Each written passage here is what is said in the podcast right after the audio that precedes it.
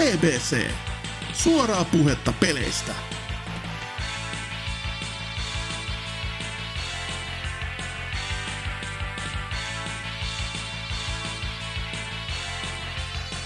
Tervetuloa P B C:n jakson neljäsataaseitsemänkymmentäneljä.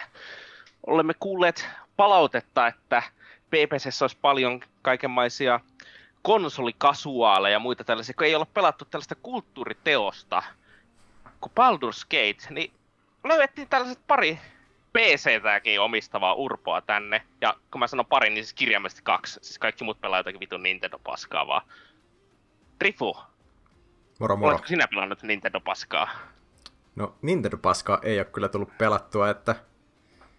Mitäs? Tässä ei ole, ei ole varmaan just ton tota Baldur's Gate kolmosen jälkeen.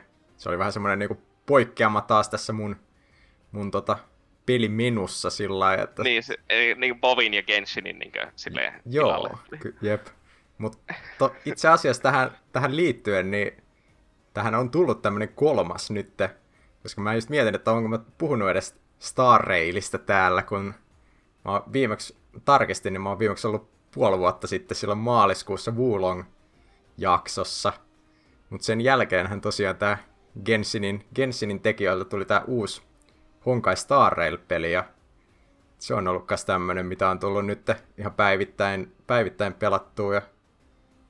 Tota... Siis selitä tällaiselle ihmiselle, joka ei, ei muista kuulleeni tästä aikaisemmin. Siis on mä varmaan kuullut, mutta en muista kuulleen. Niin mikä, mikä tämä on? Siis se on tämmönen vähän niin kuin samanlainen gacha-peli, mutta se toisin kuin Genshin, mikä on semmoinen avoimen maailman action R P G, niin tää on taas semmonen vuoropohjainen J R P G.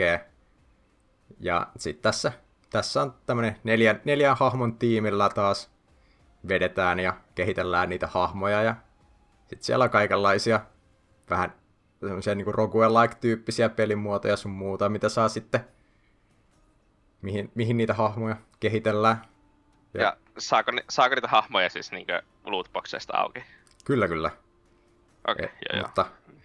Mä oon nyt sitäkin, sitäkin pelannut tällä samaa tapaa kuin Genshiniä, eli tämmösenen kevyt, kevyt rahan käyttö, eli mä ostan niitä battlepässejä sun muita tämmösiä niinku kuukausittaisia juttuja, että mitähän mulla, mulla menee siihen niinku viisitoista euroa kuukaudessa, että en mä oo. Niin, mä... niin. Sellainen ka- kahden kaljan verran, niin. Tuota, että jos lähtisi Et... ihmisten ilmoille, sen sijaan voi istua kämpillä ja pelata vitu Star Railia. Kyllä, kyllä. Että se, se ei oo tota, mä en oo, mä en oo ihan vielä tähän tota valashommaan lähtenyt ihan mukaan, että laittaisi tota, pari tonnia kuussa aina peliin. Mutta se, sehän on siis rahan puutteesta kiinni, eikä tahosta. Todellakin, siis jos, jos sitä massia löytyisi sen verran, niin totta kai olisi täyteen maksatut hahmot siellä. Ja niin kova tiimi, että... Mutta se on tois, toisaalta tuossa yksi semmoinen juttu, mistä mä tykkään noissa Mihojon gacha-peleissä on, että niissä rahalla ei voi edes saada kaikkea, koska niillä kaikilla hahmoille pitää kerätä semmoiset equipmentit, joka, tai Genshinissä on, pitää joka hahmolla olla viisi, ja tuossa Star Railissa on niitä kuusi, ja sitten niiden statsit rollaa randomilla, ja sit sä et voi niitä niinku mitenkään rahalla saada, eli sun pitää niiden keräämiseen käyttää sitä sen pelin stamina-systeemiä, mitä aina kertyy. Kertyy. Voiko sitä staminaa ostaa lisää? Sitä voi ostaa lisää, mutta sekin on rajoitettu, että sä et voi ostaa niinku koko ajan. Että sulla on niinku, sä voit niinku viisi kertaa tyyliin nostaa sitä hieman per päivä. Eli sitä saa niinku nopeutettua, mutta se on ehkä niinku puolitoista kertaa enemmän, mitä sä saat verrattuna normi- tai tämmöiseen free-to-play-pelaajaan. No siis, kuinka paljon sitä voi niinku silleen pelata päivässä ennen kuin tulee niinku se niinku paywalli vastaan silleen, että tuota jos mä nyt alo- alkaisin itse pelaamaan sitä niin kuinka kauan tuota ennen kuin mulla loppuu se staminat tai sellaista tuota... öö, no siis staminat sä saat käytettyä ihan vaan jossain viidessä minuutissakin, mut siis kyllähän jos haluaa niin, mut sit just se, että kun sä et, siinä ei tarvitse käyttää sitä staminaa mihinkään muuhun kuin sellaisiin niin kuin grindausjuttuihin, että sä keräät jotain materiaaleja tai uutta equipmenttia tai tällaista. Että sitten ne kaikki, kaikki questit sun muut, niin niihin ei mene mitään staminaa. Eli jos sä nyt alkaisit sitä pelaamaan, niin sulla olisi siinä varmaan joku kolmekymmentä, neljäkymmentä, viisikymmentä tuntia varmaan suoraa pelattavaa vaan välittämättä niin kuin mistään. Okay. Genshinissä varmaan aika paljon enemmänkin, kun se on ollut, ollut jo niin paljon kauemmin. Ja, mutta onko tämä niin kuin, silleen kuitenkin öö, niin kuin Genshiniin verrattuna, niin onko tämä sellainen pseudojatko-osa tai spin-off juttu, vai onko tämä niin kuin, selvästi niin kuin, vaan samoja monetisaation mekaniikkoja käyttävä eri pe- niin kuin peli? Öö, no siis tämä liittyy hyvin vahvasti siihen öö, noiden Genshinia edeltävään peliin, mikä oli siis tämä Honkai Impact. Ja okay. Nyt tämä, tämä peli on siis Honkai Star Rail. Eli tämä on, tämä on ilmeisesti niin kuin, vähän niin kuin standalone semmoinen spin-offi. Että niin kuin hahmoja tai jotain on, on siitä Honkai Impactista, mutta ne ei, ne ei ole niin kuin mitenkään... Ei, ei ennäs oleteta tietävän, että tämä on ihan niin kuin kuitenkin uusille pelaajille ystävällinen siinä mielessä. Itse en esimerkiksi ole pelannut sitä aiempaa Honkaita. Okei. Ja oletan, että koska tämä on kuitenkin tällainen ö, tuota, rahastuspeli, niin tämä varmaan on saatavilla ihan kaikelle. Öö, no itse asiassa tästä, tämä on yllättävän huonosti saatavilla tällä hetkellä. Esimerkiksi tämä pleikkariversiokaan ei taida vielä olla. Et sekin on vasta niinku tulossa. Et tällä hetkellä tämä on pelkästään mobiili ja, mobiili ja P C. Että, okei, mutta P S... niin, P S viisi-versio on, on kyllä tulossa, mutta taitaa kas, että mitään P S neljä-versio ei taida enää kyllä tulla. Samahan se oli tuossa Genshinissä, että siitähän lupailtiin vahvasti, että Switch-versio tulee, mutta eipä kyllä ikinä, ikinä näkynyt. Se tuota, Breath of the Wild-kopiografiikat oli liian rankkoja Switchille. Jep. Tämä oli se oikeiden alustojen Breath of the Wild. Ehkä sitten Switch kaksi. Niin, ehkä sitten... No, joo, jätetään Switch kaksi uutisosio.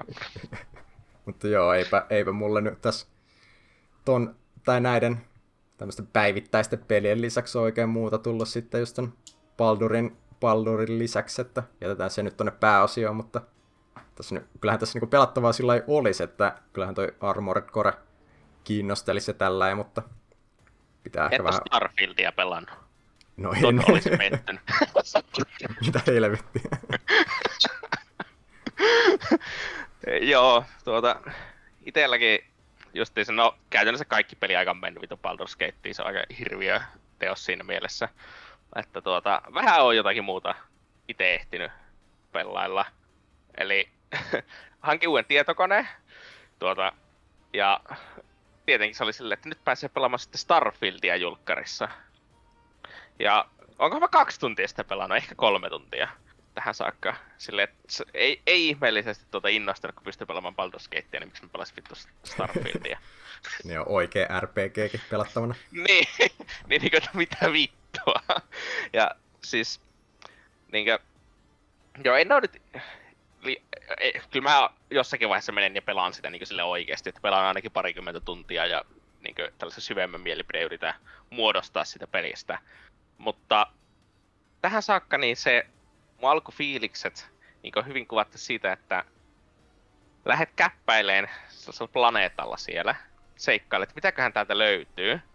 Ja sit sä niin kuin, siinä ei meekö ehkä, kun sä oot kävellyt sen viisi minuuttia, sitten että vittu täällä ei muuten löy mitään.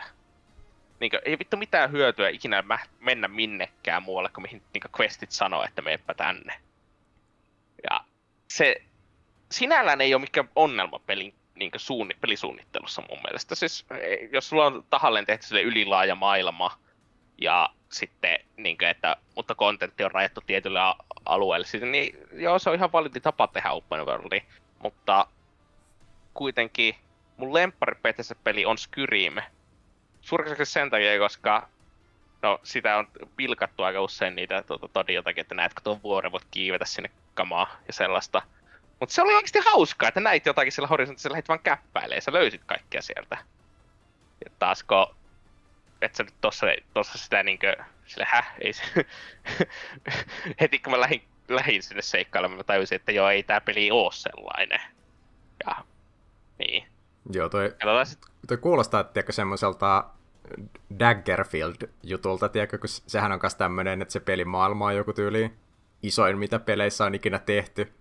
Joo, se, siis sehän on, on vaan tarkoitettu, tarkoitettu siihen, että sä fast travelät niiden kaupunkien välillä, ettei sun ole tarkoituskaan mennä siellä niin kuin kävellen mihinkään. Joo, siis vähän samanlainen fiilis siinä ainakin tuli niin kuin silleen, että tuota... Että on siellä nyt varmasti niin kuin hienoa, hienoja questejä, hienoa kamaa siellä saatavilla väli, siellä tuota, niissä tärkeissä kaupungeissa, mutta tuota, siihen pitäisi olla joku koukku, että minkä takia mä jaksaisin sitä tällä hetkellä pelata. No, nyt tulee kohta tulee Cyberpunkki, mä pelaan eka Cyberpunkia ja sitten mä jatkan Starfieldia. Mulla on se Game Passissa, en mä oo maksanut sitä vielä mitään niin kuin ylimääräistä. Että sitten joko se maistuu sitten, tai sitten se ei maistu. Se ei ole nyt ihmeellisen iso menetys meitsille. Ja täytyy myös vähän moittia sitä P C-versiota, että öö, asetukset on ihan päin helvettiä. Niitä ei saa mitenkään niin kuin oikeasti säädettyä kuntoon. Öö, siinä ei esim. Ole Field of View-slideria ollenkaan, joka on aika saavutus. Okay. Niinkö? Ja siis piti vaan ihan inifaileihin mennä väkräämään niitä kuntoon ja sellaista. Aina, mutta sai kiin... kuitenkin sieltä muutettua, että ne ei ole mitenkään... Joo, sieltä sai. Sieltä Joo. sai sitten se muutettua, mutta et ei se ole niinku hard-tullut koodattu, mutta tuota... Äsken noissa aikaisemmissa P T S-peleissä sä oot voinut Favia vaihtaa vaan konsolikomennolla, tossa se ei toimi. Että... Hmm. Ehkä siihen, no... To... Todennäköisesti jos tämmönen Bethesda-kaava jatkuu, niin tulee just joku modi, mikä antaa ne o, tota, vaihtojutut vaan sinne jonkin menuun. Joo, eiköhän siihen tuu sellainen, että sitä, että tuleeko se toimimaan myös ton Game Pass-version kanssa on sitten ehkä vähän tuota, eri asia. En, en ole varma, että syökö se modeja ihan yhtä hyvin kuin Steam-versio. Veikkaan, että hmm. voi olla jonkinlaisia yhteensopivuusongelmia. Mutta niinkö... Niin, joo, siis tällainen hyvin Game Pass-peli siinä mielessä, että kiva testata, kiva katella, katsotaan jaksaako ikinä pelata. Kyllä mä ajattelin jaksaa, mutta tuota, jos en jaksaa, niin sitten no, palataan asiaan joskus parin vuoden päästä D L C-tten jälkeen. Se oli jotenkin, ja. Mä oon niinku vähän pelikuvaa sitä nähnyt, niin se on jotenkin älytöntä, että miten se niinku, se näyttää edelleen vaan, että se on Fallout kolme, mutta uudella skinillä. Joo, niin... siis, mon... siis ne miten kaikki N P C:t sä puhut niille, miten ne tuijottaa ne robottimaiset silmät suoraan sun sieluun ja ei ole minkäänlaista liikettä naamassa. Ja sit se mitä vittua? Joo, sen, niinku, miten tosta pelistä niinku, siitä niinku kuuli ennen sitä launchia, että joo, tää on niinku se mihin siellä ollaan panostettu, että tää on niinku tämmönen oikea next gen peli ja että nyt on niinku Bethesda ylittänyt itsensä ja sitten ne teki vaan se saman pelin, minkä ne on aina tehnyt. Niin, että tietenkin se, että ollaan avaruudessa, niin muuttaa jonkin verran sitä tuota, että miten just se kaikki se matkustaminen ja sellainen toimii siinä ympärillä. Ja no, aika vähän on tähän saakka sitä, tietenkin eikö en ole kovin paljon pelannut, mutta käytetäänkö sinne sitten hyväksi sitä, että ollaan niinku tällaisessa futuristisessa ava- avaruuskifi-settinissä. No, kun ottaa huomioon, että se on Bethesda, niin en usko. Mä toivon tietyllä lailla, mutta se ensin vaikutelma on just se, että kaikki on amerikkalaista esimerkiksi. Joo. Niin, että silloin, kun, että silloin kun siellä on joku, joka selvästi on tarkoitettu ei-amerikkalaiseksi, niin se on sille amerikkalaisesta perspektiivistä ei-amerikkalainen. Niin, että siellä kävelee jotakin It- mukaan niin itä-eurooppalaisia, mitä ne puhuu toisilleen. No, vittu englantia, mutta vähän itä-eurooppalaiset.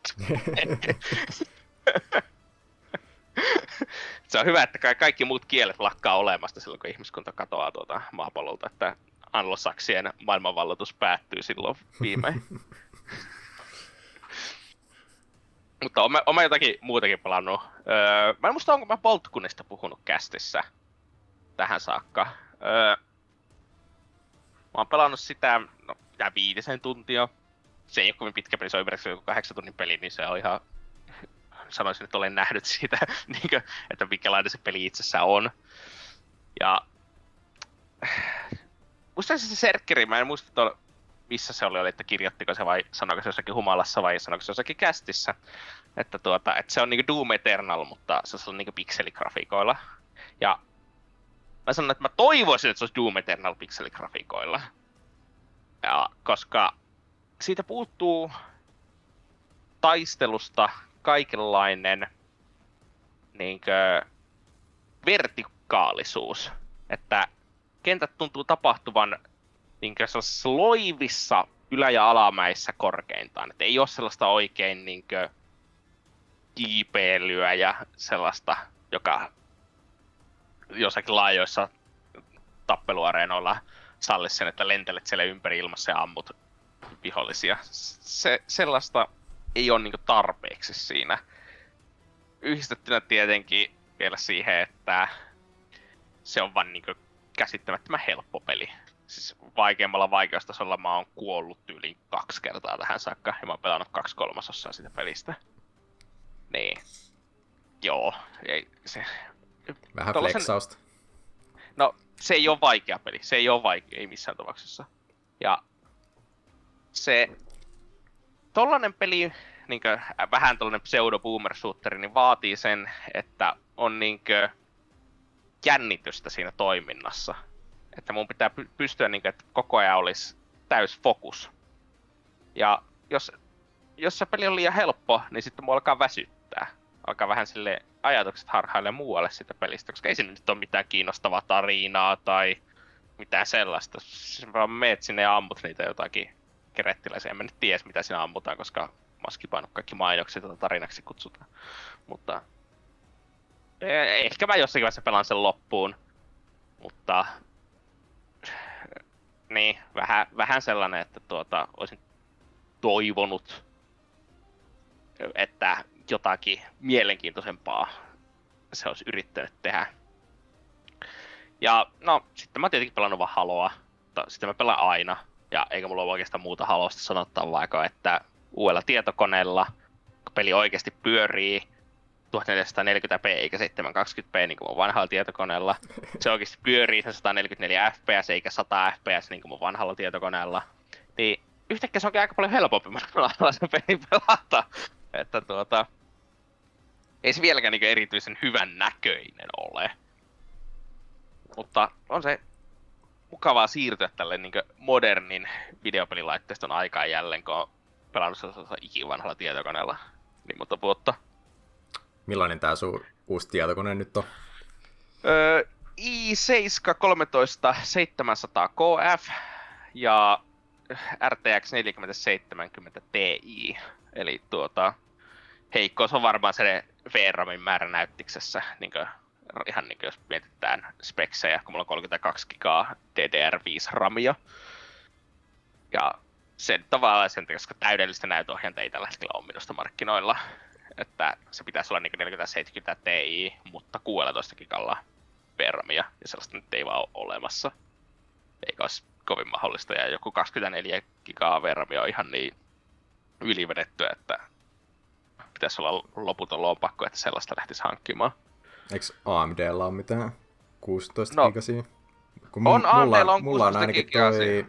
Mikäs se on se, on, tällä hetkellä varmaan joku kolme vuotta vanha se R X kuusituhattakahdeksansataa X T, joo.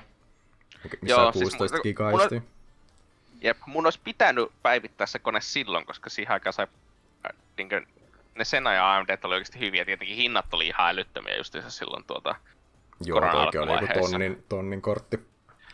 Jep, mutta ne oli tietyllä lailla paljon parempia kortteja siinä mielessä, että tuota... Niin justiinsa sen, tai sen ajan se Nvidiakin R T X kolmekymmentäkahdeksankymmentä oli tosi hyvä, niin jos sitä olisi ikinä saanut sillä virallisella tuota, öö, myyntihinnalla. Jep. Niin kuin, että ei nää nykygeni ei ole vaan...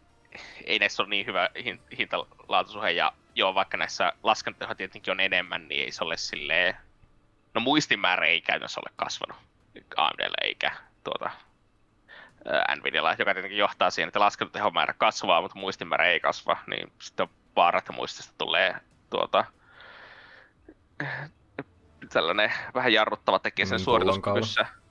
Niin, pullonkaula, mutta katsotaan. Liian oikeastaan se oikeasti sanoa, että mikä tilanne on sitten vaikka kaksikymmentäviisi, että onko tämä kaksitoista gigaa tarpeeksi vai liian vähän.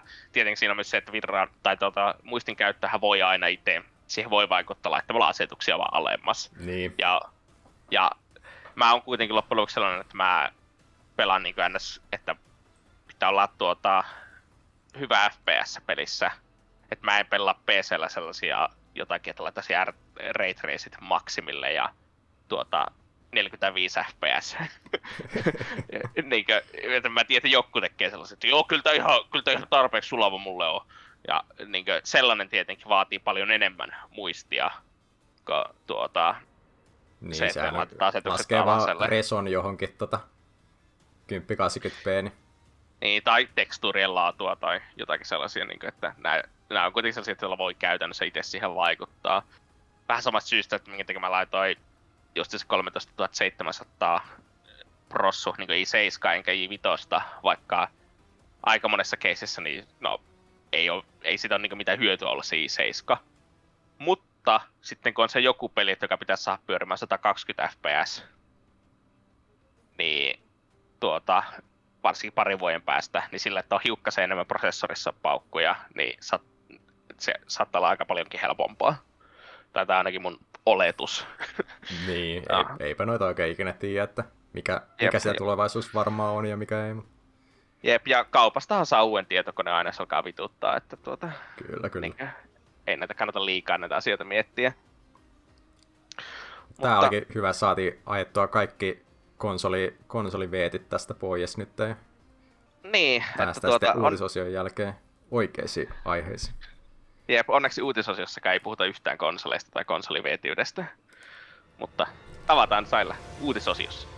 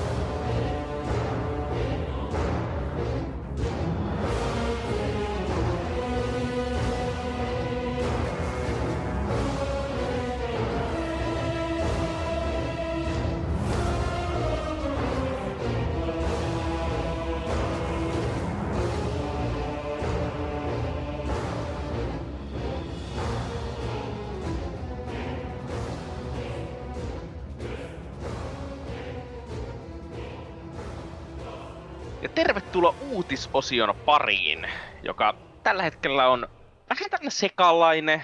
Ollaan haettu laajaa ja kaukaa, yritetty keksiä aiheita, joista voisi puhua, koska videopelimaailmassa ei ole tapahtunut yhtään mitään sitten viime tuota P P C-jakso, yhtään mitään.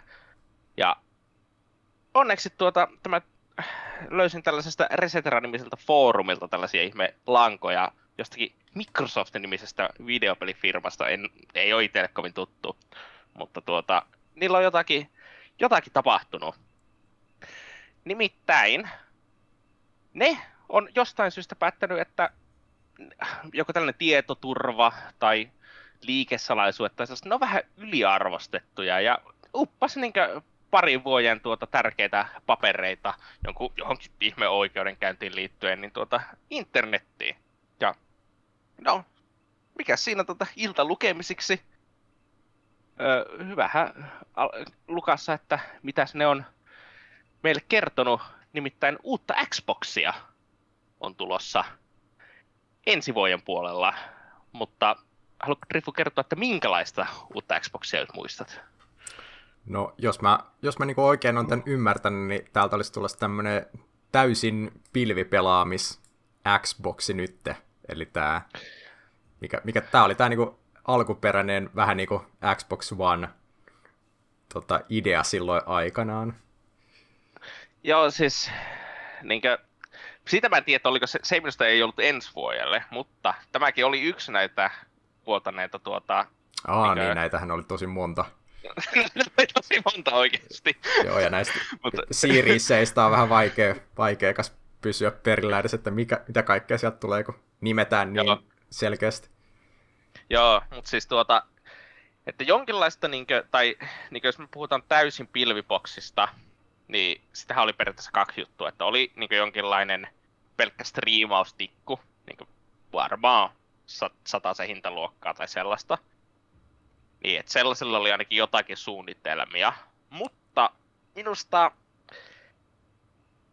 ei oikein niinkö ollut mitään, jos katselin niitä tarkempia tuota, esittelyjä, niin sillä ei ollut julkaisuvuotta.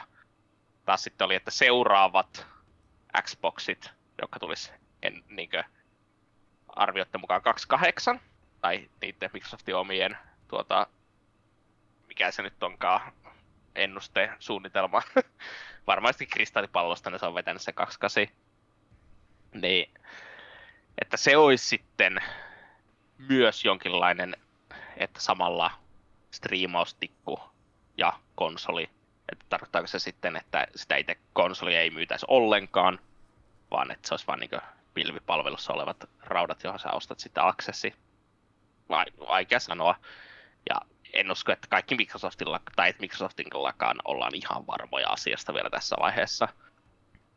Ja ensi vuonna taas sitten oli tulossa Series X:stä refreshi, no myös Series S:stä, mutta tuota Series S refreshissä ei niinku ole silleen mitään uutta ominaisuutta. Siinä oli vaan, että yhden teran kovalevyisen viidensadan gigan sijaan, joka on aika iso, käytännössä siis yli tu, reippaasti yli tuplaa sen tuota käytettävissä olevan muistin määrän tai tallennustilan määrää, koska se käyttisi vielä jotakin kaksisataa gigaa sitten viisisataa gigasta. Ja tietenkin Halo, Inf- Halo Infinite ja Master Chief Collection kaksisataaviisikymmentä gigaa, niin jäi vain viisikymmentä gigaa jäljelle. Että tuota, niin kuin y- ymmärrän kyllä, että päivittää sitä vähän isommaksi.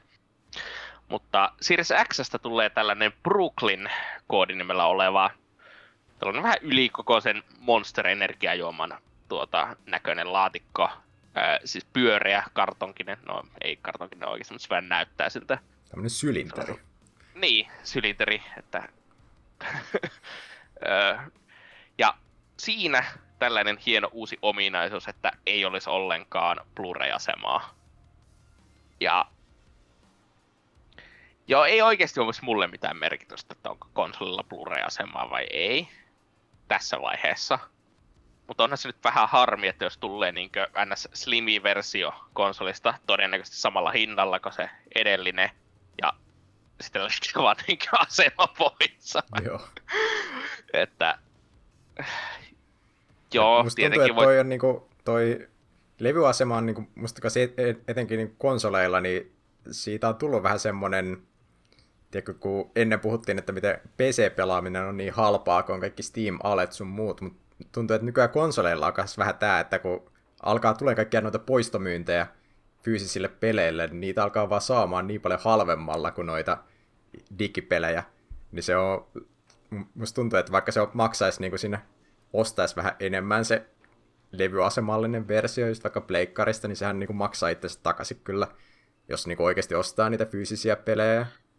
Näin. Jep, niin ite, siis on mullakin Pleikka vitosesta se levyasemallinen versio ihan tarkoituksella, koska en halunnut lukita itseä siihen, että en voisi ostaa alennuksista jotakin pelejä. En nyt ole kovin monta fyysistä Pleikka viisi-peliä ostanut, ehkä noin viisi, mutta nekin on kaikki ollut jotakin sellaisia kaksikymmentä tai viisitoista euron pelejä, jotka olisi sitten, jos mä sen digitaalisen halunnut samaan aikaan ostaa, niin saattaa olla viisikymmentä vielä. Että tuota, kyllä se on silleen aika merkittävä rahasäästö. Ja itelle henkilökohtaisesti on myös aika tärkeää, että on kuitenkin siihen televisioon joku laite kiinni, joka pystyy Blu-rayta lukemaan. Jep. Ja niinkö, sen ei ole pakko olla yksi tietty konsoli. Että siis periaatteessa, jos mulla olisi Pleikka Vitonen, joka voi lukea levyjä, ja sitä Xboxia, joka ei voi lukea levyjä, niin ei silloin ihmeisesti merkitystä, että Xboxia ei voi lukea levyjä. Mutta jommankumman niistä pitää kyllä lukea levyjä. Että muuten se menee heti vaikeaksi. Mä en mitään ihme Blu-ray-laatikkoa ole ostelemassa siihen, että tuota, tää ei ole joku kaksituhattakuusi. Että... Ja siihenkin aikaan Pleikka kolmosta kannatti ostaa, koska siinä sai Blu-ray-soittimen niinku kaupan päälle. Jep, ja sehän, samahan se oli, Pleikka kakkonenkin oli varmaan niinku Suomen kodeista, niin kuinka monessa se oli se D V D-soitin? No niin, jos se löytyi kotoa, niin ei sitä tarvinnut hankkia mitään erityistä D V D-soitinta, ei ne oikeesti ollut niinkö, ei sitä ollut oikeeta hyötyä. Mutta itse konsoleiden lisäksi niin olisi tullut sellainen niin uusi Xbox-ohjain, jossa tulisi olemaan jonkinlainen akselor... akselometri? Vittu, mulla alkaa termit, termit katoaa, kun ei ole enää joutunut koodaamaan niille mitään paskaa hetkeä. niin, tuota...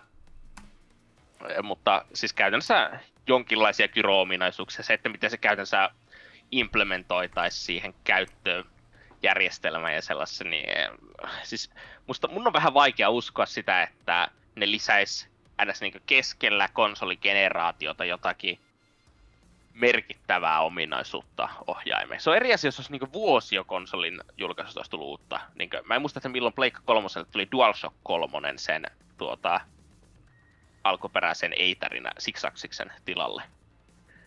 Joo, ja... siinä. Kyllähän siinä taisi joku vuosi tai kaksi mennä, mutta...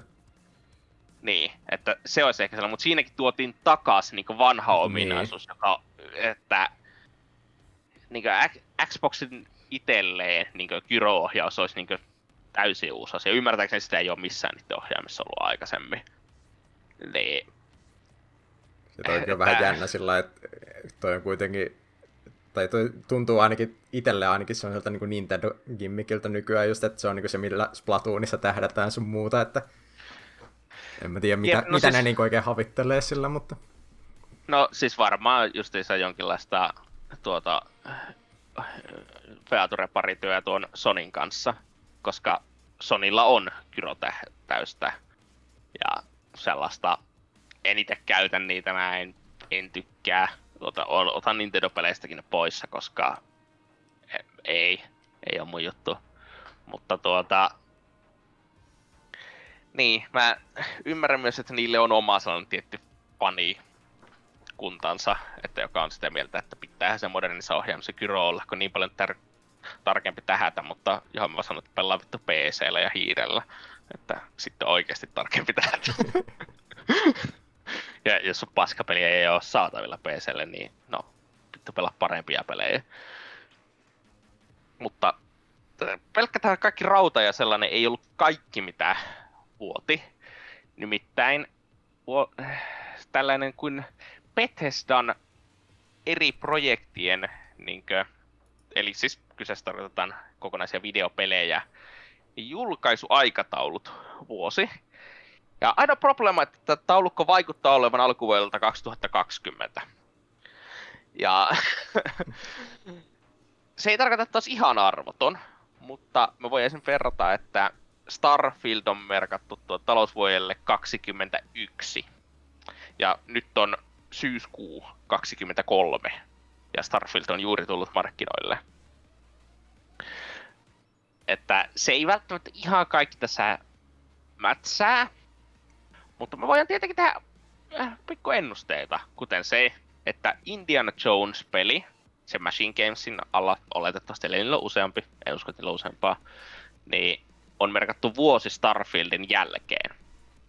Niin ehkä se on tullut, niin kuin vois veikata, että se olisi tulossa noin vuoden päästä. Ehkä, niin kuin, olisiko se Microsoftin sitten iso peli kaksikymmentäneljä jouluksi. Ehkä. Mm, mm. Ja ei mulle ainakaan tule kovin vahvasti mieleen mitään muutakaan, että mitä sieltä olisi niin kuin tulossa. Voi olla, että jätän jonkun Microsoftin studio ihan täysin huomiota. Ja tietenkin nämä Bethesdan omat aikataulut on saattanut mennä hyvinkin uusiksi siinä vaiheessa, kun ne on pitänyt sovittaa just Microsoftin aikatauluihin. Ja niin, että tämä on ehkä vähän tällainen taulukko, josta nähdään sitten muutaman vuoden päästä voidaan sitten ajatella, että niin kuinka iso vaikutus sillä Bethesdan uudelle järjestelyllä, oliko Microsoft osti ne, ja koronalla oli se, että kuinka monta vuotta eri pelit sitten oikeasti loppujen lopuksi myöhästyinkään. Ja niin kuin esimerkiksi että kaksi kolme on merkattu tällainen projekti kuin Doom Year Zero, joka no siis jonkinlaista tuota Eternalin jatkoa, sitä, että onko se tarinallista jatkoa vai ei, tietenkin ihan mahdotonta tietää. Niin se olisi merkattu nyt vuodelle kaksikymmentäkolme. En usko, että hetken kuullaan tuosta vielä. Niin ehkä ensi vuoden loppupuolella kuullaan siitä, mutta ei se ole tulossa ennen kaksikymmentäviisi. Joo. Mitenkään. Että... Mi- mi- minäs vuonna toi Eternali julkaisi? Niin tässä listassahan se on kaksikymmentä Eikö se tullut kaksikymmentä? Oliko se silloin, joo. Että toi olisi kuitenkin niinku joo, kolme se vuotta kaksikymmentä sen jälkeen, että se olisi niinku sinänsä mm. aikataulussa, mutta kai siellä on just mennyt vähän jutut uusiksi. No niin, ja eikö Eternalikin tullut neljä vuotta kaksituhattakuusitoista jälkeen koskaan? Joo. kaksikymmentä Niin, ja ottaa huomioon, että korona oli tuossa välissä. Niin. Totta, totta. Tämä lista on, e- tämä vaikuttaa, on ehkä just tehty ennen koronaa tämä. Ja, ja siis tosi optimistiset aikataulut mm. minusta muutenkin. Kyllä sä ajattelet, että Eternalla kesti neljä vuotta, ja sit sä silleen, niin kuin, että joo, kyllä, kyllä se seuraava silti saadaan tehtyä kolmeen vuoteen. Vähän sellainen aikataulu, jossa kaikki niin kuin tietää, että te ette ole ikinä pystymässä siihen. Että joo, yllätys, yllätys, Starfield on myös saamassa D L C:tä, niin kuin jotakin merkittävää D L C:tä siis. Ja tietenkin ehkä tällaisia muita pelejä, joita tässä listauksessa on, ja jota, jos me ei tietä vielä paljon, niin Elder Scrolls kuusi olisi merkattu kaksikymmentäneljä. Siinä ehkä se kannattaa ajatella, että se on kolme vuotta Starfieldin jälkeen. Mä uskokko, että nähdään Teskutosta kaksikymmentäkuusi lopulla markkinoilla kolme mm. vuotta Starfieldin jälkeen? Musta tuntuu, että se on ehkä, se tulee olemaan semmonen niin kuin cross-gen peli sitten. Et, et sitten kun alkaa tulee uutta, uutta rautaa markkinoille, niin ehkä sitten. Mä en oikein usko, niin. että se... Niin, jos se uusi rauta tulisi silloin kaksi kahdeksan, niin... Joo, siihen, se kuulostaa ihan uskottavalta viisi vuotta. Se, olisi kyllä, se on kyllä niin, niin jotenkin huvittavaa, että se olisi sitten niin kuin... Tässä alkaa kohta olemaan viisitoista vuotta Skyrimistä ja... No. no niin, vähintään viisitoista vuotta tulee olemaan Skyrim ja Teskutosen välillä, että niinkö, ei ole ehkä ihan sille optimaalia I P-hallintaa, että, mutta niin, Mut tietenkin. Täällä, on... täällä sitten listassa kyllä näkyy näitä, että täällä on niinku esimerkiksi Oblivion ja Fallout kolme remasterit, niin nämä on ehkä semmosia, millä ne vähän pistää siihen väliin sitten aina sillain, että Joo. näiden avulla siis jaksaa op... odottaa, jos on niin Bethesda-fani. Ja... Ja niinkö siis Oblivion remasteristahan oli jo tuota aikaisemmin tänä vuonna huhuja, että sellainen olisi tekeillä. Ja se olisi vissiin niinkö ihan kunnon niinkö graafinen remake sillä niinkö Halo Anniversary -tyylillä, että sama peli, mutta grafiikkamoottori täysin uusiksi. Joo. Ja että tää niinkö toisaalta tietenkin... on mun mielestä vähän huono juttu, kun tuntuu, että siinä on niin isoja niinku pelimekaanisia ongelmia sen kaiken skaalauksen sun muun suhteen, että olisi mun mielestä hyvä, jos ne tekisi sen vaan vähän niin kuin uusiksi, paremmin jep, mietittynä. Jep, niin, että... Niin ei, no, Oblivion ei ole mikään mun lempparipelejä, mutta eikö siinä ollut just jos kaikkea tällaiset hypit ympärinsä, niin saat isomman athletiksiin, joka sitten tarkoittaa sitä, että sä et enää pärjää kenellekään viholliset, kun viholliset skaalaa sun isompi levelliseksi. Niin, tai sitten siinä oli se, että sä et saanut koskaan mennä nukkumaan, koska siinä kohtaa se level-appi tapahtui ja jotain tällaista. Joo, se erittäin hyvää pelisuunnittelua. Jep. Pitää vaan pysyä level yksi, niin sitten endgameissäkin tulee vain jotain rottia vastaan siellä. Että ehkä siinä olisi, olisi vähän paikkailun varaa. No joo, se oli ihan mukava. Ja sitten tuota, tällainen peli, että mitä itse odotan, joka mainitaan tässä tuota, aikataulussa, on Dishonored kolme. Se on merkattu kaksikymmentäneljä vuodelle. Ja no, sanotaan, että Arkane ei ole ehkä ihan parhaimmassa hapeessa tällä hetkellä. Joo, mä luulen, että siinä on ehkä mennyt, mennyt vähän suunnitelmat uusiksi kanssa.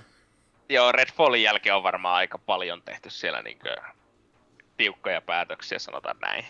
Että tuota... Ei. Kyllä mä... Haluan uskoa, että Dishonored kolme tulee, Minkälai- missä muodossa, minkälaisena, joo, ei, ja enkä, en mä nyt siinä mielessä toivo Dishonoredia, että se pitäisi olla nimeltään Dishonored kolme ja suoraan jatkoa kakkoselle, mutta s- silleen samalta, samalla tyylillä tehtyä stelttipeliä Arkanelta, se olisi erittäin kiva. Ja no, kyllä, kyllä Arkane ainakin vieläkin, vielä on pystyssä, että ei ne ole varmaan ihan kokonaan sitä vielä tuota, kaikkea perunut sieltä Ja toivottavasti ei perukkaa. Perkele, Microsoftilla on niin paljon rahaa, että tuota, parempi ettei anna kaikille potkuja. Ja olihan tässä vuodossa myös se tietty elementti, että tällaisia Microsoftin sisäiseksi tarkoitettuja sähköpostiviestejä vuoti aika paljon. Öö, mä en itse ihan ihmeellisesti niinku arvoa laittaisi sellaisille.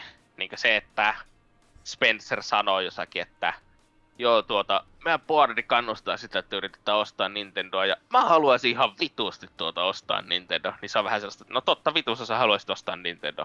Aika moni y- yrityspomo haluaisi varmaan ostaa Nintendo. ei, se, ei, se niinku, ei se tarkoita niinku oikeesti mitään.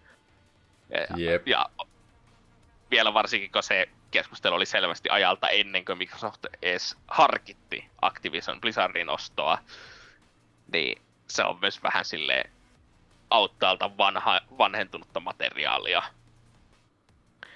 Ja sitten ne joku Game Pass, tuota, Microsoftin sisäiset Game Pass hi, pelihintaa tuota, arviot, esimerkiksi että Jedi Fallen Orderin jatkossa se Survivori, niin tuota, että se maksaisi kolmesataa miljoonaa Amerikan dollaria tuo, tuota Day One Game Passiin, ja siitä näki jotakin uutisotsikoita sellaisia. Niin, no ensinnäkin se oli Microsoftin oma arvio, sillä ei ole välttämättä yhtään mitään niinkö, tekemistä sen, että mitä E A oikeasti halusi. Ja yksi niistä Microsoftin sisäisistä kommenteistakin siihen oli just se, että joo, tämä ei ole tapahtumassa sen takia, koska E A arvostaa tätä I P:tä liikaa, niin ne pyytäisi vaan ihan liikaa rahaa. niin, että siis ne on vetänyt se kolmesataa miljoonaa siis vaan siihen silleen, niin kuin, lukemana, joka, silleen, että, joka on liikaa tyylillä. Jep. Että, tai sittenkö näin, että joissakin tietyissä medioissa uutisoitiin silleen, että Microsofti tuota, sanoi öö, Baldur's Gate kolme, että se on Second Run Stadia R P G, ja, joka tietenkin siihen aikaan, se on kirjoitettu varmaan joskus kaksituhattakaksikymmentä se tuota, arvio, niin tietenkin tietyllä lailla piti paikkansa, koska Baldur's Gatein alun perin piti tulla Stadialle, ja sitten se on se ehkä myöhemmin tullut niinkö tuota, varmaan konsoleille sitten kun yksi oikeus menee ohi. Joo, ja mitä, se, mitä ne oli siihen hinta-arvioksi laittanut, jotain viisi miljoonaa tai jotain. Ja... Niin. Ja viisi miljoonaa olisi saattanut tarkoittaa, no kun ei ne edes tässä mentänyt siihen, että kuinka kauan ne oletti, että Stadia yksin oikeus on olemassa. Mm. Mutta jos se tarkoittaisi vuosi niin P C kautta Stadia-julkkarin jälkeen.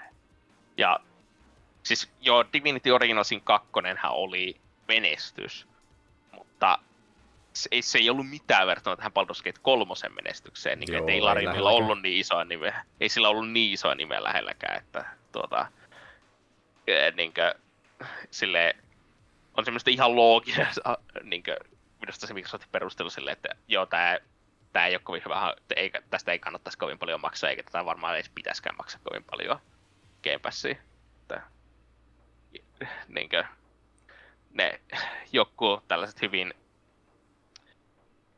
Öö, miten nyt sanottais, ylivedetyt reaktiot, mitä internetissä on nähnyt, niin en... en ei, ei, ei sitä oikein voi vetää, pitää vetää sellaista mitään, tota, että Microsoft vihaa Baldur's Gatea tai jotain. No kyllä varmaan vihaa sen tein, koska saa Starfieldin näyttää paskalta, mutta... niin, ei, ei, ei siihen... En, en kiinnittäisi liikaa huomiota niihin.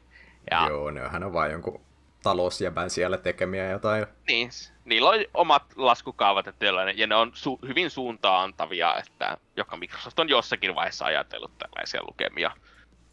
Se, niillä saattaa olla tuota, tietenkin jollekin tuota, tuolla itse peliteollisuudessa työskentelevälle henkilölle, varsinkin jossakin markkinointipuolella työskentelevälle henkilölle, niille silloin noilla luvuilla saattaakin olla arvoa, mutta ei. En mä tiedä mitä, niin kuin sanotaan keskivertopelijournalisti tai keskivertopeliharrastaja, ei niillä, ne on vaan lukemia, ei ne tarkoita mitään. Jep. Siellähän taisi olla, se, se taisi jossain tota, niissä sähköposteissa olla, että miten ne oli niin kuin Bethesdalle miettinyt hinnaksi, eks ollut? Tää joku Joo. seitsemän... Siis... seitsemän pilkku viisi miljardia ja sitten mitä se todellinen ostohinta oli ollut jotain viisi. Joo. Siis se oli ihan tässä... hauska sillä hetkellä. En tiedä, oliko eikö se pe- Bethesda ajatellut, että ei ne ole, tai oliko se niinku niiden antama. En, siis en mä nyt se... tiedä yhtään, että miten tuommoiset yrityskaupat hoidetaan. Että... En muista näitä tarkkoja lukemia, mutta minusta se oli silleen, että Microsoft itse oli laskenut tuota Bethesdan niin kuin arvoksi Joo. vähän yli kymmenen miljardia. Ja sitten, että mitä tuota tuo oli päätynyt maksamaan, niin oli se vähän yli seitsemän, koska se ollut Joo, näin. Niin se taisi olla, joo. Ja tämä tietenkin viittaa siihen, että Microsoftin oman laskentaperiaatteiden mukaan, niin tähän oli kannattava kauppa. No yllätys, yllätys, ne teki sen kaupan, totta kai ne on sitä mieltä, että ne oli, se oli kannattava. että, ja niin siinä mielessä tuo on vähän tollainen ei-uutinen. Totta kai firmat silloin, kun ne päätyy sijoittaa johonkin miljardeja dollareita, ne, niillä on matikka siellä taustalla, joka sanoo, että se kannattaa. Niin, eipä ne ole semmoisia juttuja, että Phil Spencer laittaa yhden sähköpostin, että hei, tässä on tämän verran rahaa, että käykääpä hakemassa tuolta kaupasta tämä yksi Bethesda. niin, maailmankin toimisi hyvin, hy, hyvin erilaisvoisesti. Mutta tietenkin, onko nämä tällaiset asiat sitten kuinka hyödyllisiä Square Enixille, Sonylle, Ubisoftille, tällaisille toimijoille, niin kyllähän nyt te varmasti tuo Microsoft saa itseäs niinkö silleen, no tai itseä pitää syyttää siitä, että tällaiset tärkeät niinkö business-salaisuudet on päässyt vuotamaan. Alunperinhän tässä oli vähän sitä, että häh, onko tämä F T C, tämä Jenkkien kilpailuviranomainen nämä vuotanut, mutta eikö siis Microsoft oli itse vissiin vaan tuota upannut sinne niiden avoimelle serverille salattua kamaa. Joo. Että hyvin meni. Vitu hyvin meni. ja niinkö, niin, äh, sanotaan tälleen, että jos tämä jos tää kaikki materiaali olisi vuotanut vaikka kaksi vuotta sitten, niin silloin taas ollut niinkö silleen, niinkö, tosi mielenkiintoista. Mutta nyt kun mä luen näitä uutisia ja kaikkea tällaista, vahvasti vaan sellainen, että nämä on kaikki tuota, jos silloin kun mä näen ne, niin vanhentunutta kamaa. Että, joo, tietenkin uusi Series X, jee. Yeah. No, en mä tiedä, Series X on aika paska konsoli. Ei, ei, ei ihmeellisesti kiinnosta. Joo, eipä tällä oikein mitään. Tai ainakaan niinku itellä, itellä on niinku oikein mitään merkitystä näillä vuodoilla, että ne pelit niin tulee olla sitten, kun ne tulee ja konsoleita tulee. Jep. Ja niinkö, niin, että katsotaan, katsotaan sitten, että tuleeko siellä joku siivoaminen Microsoftilla, että joku tuota, harjoittelija saa potkut, kun se uppasi vähän sen Super Secret Do Not Upload-kansion mukaan sinne. Mutta toivottavasti ei, tai toivottavasti joo, en, en, en mä tiedä mitä meiltä voi olla oikeasti, mutta niin, tuo oli kuitenkin varmaan se oikeasti merkittävin öö, peliala uutinen. Muita pieniä, no tämä ei ole itse asiassa selvinnyt kaikille näille isoille pelisivustoille, mutta jakson tullessa maanantaina, niin pitäisi siitä kahden päivän päästä keskiviikkona niin C S kaksi tulla ulos. Ja ei yllättäisi, jos se ei tule, koska ja Valve taas vaan röllää, koska vitun Valve. Mutta tuota, hei. Nää sanoo, että se tulee kesällä ja kesä on ollut ohi vasta, en mä tiedä, kuukauden. En pahasti ole vielä myöhässä.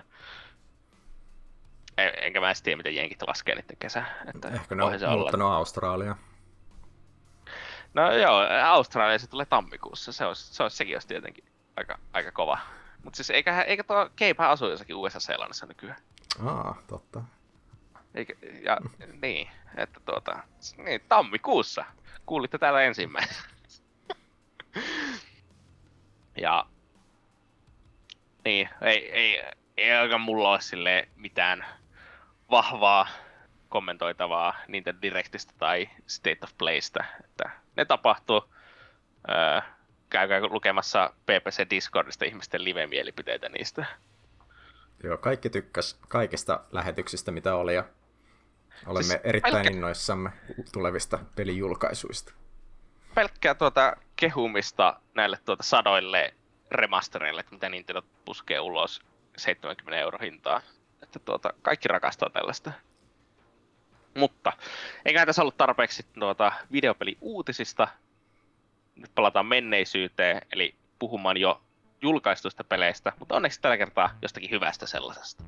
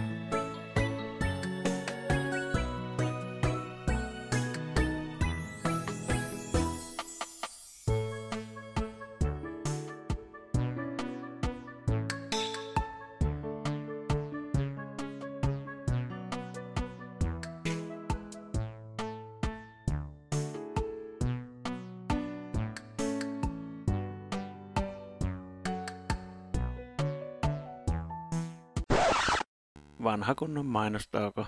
Menkää Discordiin ja Twitteriin tai X, mikä lie onkaan. Ei pysy enää vanha perässä. Tai tehkää voittajavalinta, jättäkää palaute suoraan Hasukin tai N K:n postilaatikkoon. Vanha kunnon kusipelti on erittäin hyvä vaihtoehto. Ja ei muuta kuin takaisin jakson pariin.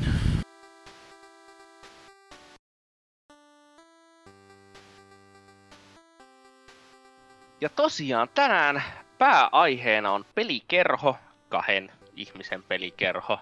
Tällaiselle pikkupelille, joka ei ole saanut yhtään hyviä arvosteluja eikä tule voittaa yhtään gotyjä. Selvästi joku tämmöinen ihan paska indie-tuote ottaa huomioon, että ihmisiä ei kiinnostanut jaksoon tulla. Nimeltä Baldur's Gate kolme. Ja kyseessä on useamman vuoden tuota Early Accessissa olleesta tuota pelistä. Öö, muistaakseni tuli, unohin kirjoittaa sen tähän ylös, mutta kaksikymmentäyksi Early Accessia. Ja se oli alunperin niinkö pelkästään P C:llä Steamissa pelattavana. Ja nyt sitten on tullut myös konsolille, tai no pleikkarille ja P C:lle niinkö ihan täyspitkänä, melkein satatuntisena roolipelinä. Joten nimestä voi päätellä, kyseessä on Baldur's Gate-sarjan kolmas osa. Mulla ei ole entiset Baldur's Gateit yhtään tuttuja, että en oo ikinä edes testannut, että miten Trifu, onko sää? Joo, siis mä oon sen tota, ykkösen mä oon pelannut ihan läpi, ö, kakkosessa taisin jä, muistaakseni jäädä jumiin jossain kohtaa ja sit siinä tuli jotain, se jäi vähän tauolle ja sit lopulta vaan jäi, että se on, se on itselle jäänyt kesken, mutta etenkin niinku Baldur's Gate yksi, niin se on, on ehkä yksi mun suosikki tämmösiä C R P G pelejä. Et sinänsä oli niinku just odotukset oli oli tosi korkealla tätä kohtaan ja sillain niinku tällä oli, oli niinku isot saappaat täytettävänä tällä pelillä. Niin siis tietenkin tässä on ihan eri tiimi taustalla ja ne tietenkin Baldur's Gate yksi ja kaksi on jo kohtuu vanhoja pelejä, että tuota vaikka nimi on tolleen kolmonen, niin kyllä no, ainakin mun henkilökohtainen mielipide on, että tää voi pelata ihan suoraan silleen ilman mitään tietoa niistä aikaisemmista. Joo, koska todellakin voi. Sen juuri, että tuota, ei, ei häirinnyt mua ollenkaan se, että ei ollut tuota, niin kuin aikaisempaa kokemusta niistä. Ja ymmärtääkseni näissä on kuitenkin aika isoja gameplay-eroja silleen, että kun nää, tämähän, Baldur's Gate kolme on vuoropohjainen roolipeli, taas kun nämä aikaisemmat on real time with pause. Joo, kyllä. Joo. Ja se, että miksi mua sitten tätä peli kiinnosti, niin oli se, että koska tää on Larian Studiosin tekemä. Ja Larian on tehnyt tällaiset pelit kuin Divinity Original Sinit. Ainakin on, saattanut olla tehnyt muutakin, mutta ne on ne, mistä on mulle tuttuja. Ja varsinkin Divinity Original Sin kaksi, jonka pelasin tässä aikaisemmin tänä vuonna läpi, on minun mielestä erittäin hyvä peli. Se nyt vähän hajoilee silleen, että mitä pitemmälle se menee kahdeksankymmentä-tuntinen peli, ja niin ei se nyt ole yllätys, että sellainen mahtava taso ei pysy koko sitä kahdeksankymmentä tuntia yllä. Mutta silloin, kun se on oikeasti hyvä, niin se, että miten se mahdollistaa leikkimisen niillä kaikilla räjähtävillä tynnyreillä ja tuota,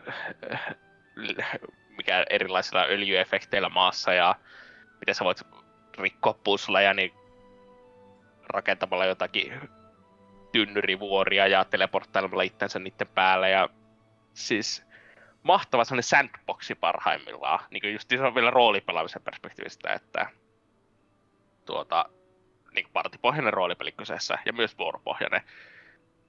Ja nyt kun olen pelannut Baldur's Gate kolme, niin sanoisin, että siitä on aika paljon hyötyä, että on pelannut Original Sinin tai Divinityä ennen tätä, että selvästi näkee, että kyseessä on saman studion peli. Joo, siis onhan se, sehän on niinku, ehkä vähän niinku liikaa verrattiin niinku semmoisella pelimekaanisella tasolla, että mun mielestä ne, ne on niinku semmoisia, niinku se käyttöliittymä sun muuta siinä on niinku niin. Joo. Ka- siis ja se ei niinku ihan se, että miten sä vaan niinku ohjaat sitä peliä sun muuta, niin ne on niin samanlaiset, että, että se... Oh.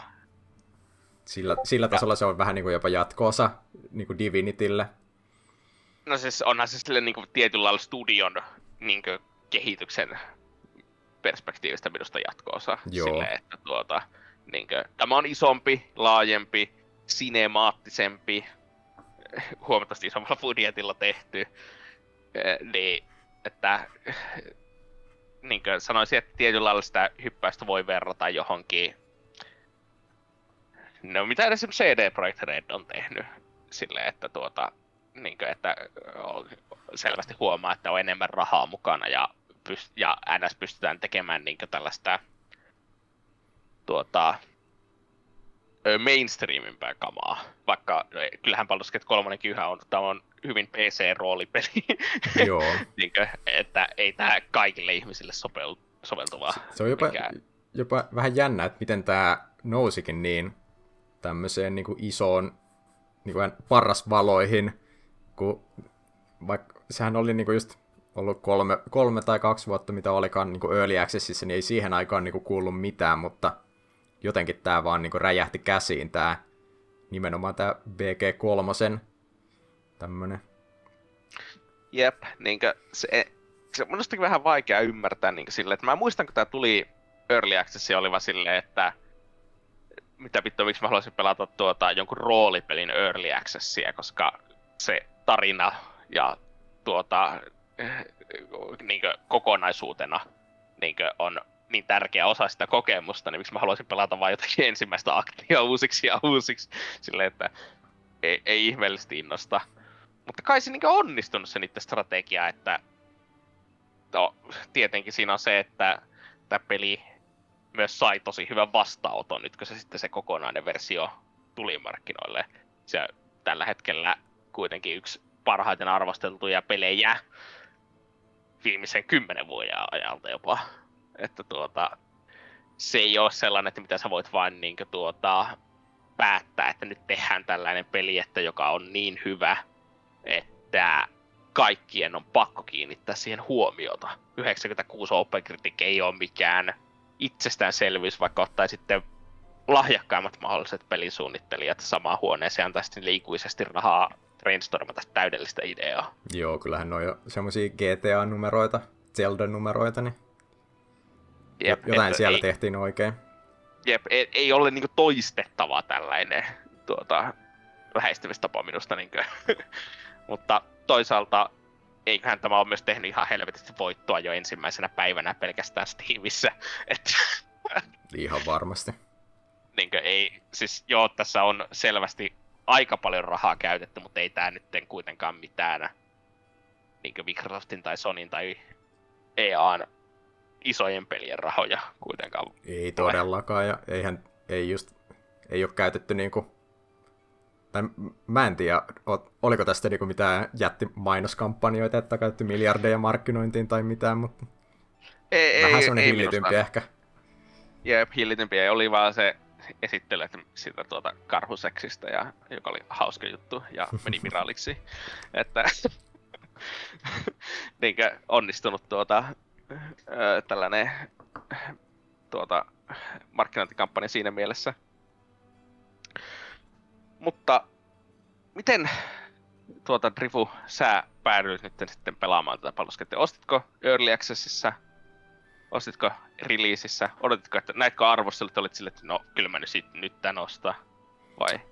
No itellä oli semmonen, tai just mäkin tota, muistaakseni silloin kun tää julkistettiin, niin mä en ole ihan varma, olinko mä pelannut vielä silloin Baldur's Gatea, mutta Divinityt oli toki tuttuja, ja just niistä, niistä molemmista originaalisinäistä tykkäsin tosi paljon, niin tää niinku oli, oli heti semmonen, että kiinnostaa, mutta ei just Early Accessiin en viittinyt lähteä, ja sitten, sitten just vähän niinku zone outtasin koko pelistä, ja sitten tuossa loppukesästä al- aloin taas kuuleen, kun ihmiset alkoi niinku puhua tästä, ja sitten oli vaan, että häh, onko tämä nyt jo tullut vai onko tämä tulossa vai mitä, ja sitten se oli siinä, julkaisu, julkaisu oli just lähellä, niin sitten, sitten päädyin hankkiin.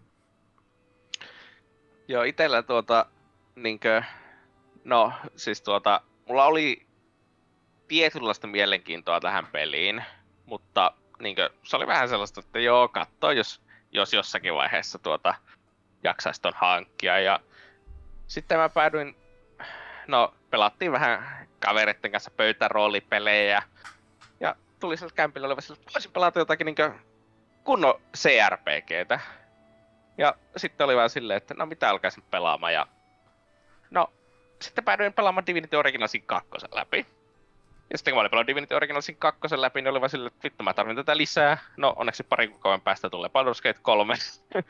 Ja silloin kun mulla oli vähän sellainen ajatus, että mä en tätä pysty julkaisussa pelaamaan, kun mä ajattelin, että tässä on niin paljon isoja pelejä, että Superbook D L C on tulossa ja Starfield tulee ja sellaista, että ja kuitenkin tiesi, että melkein sata tuntinen peli varmasti kyseessä, että ei sitä varmaan ehdi.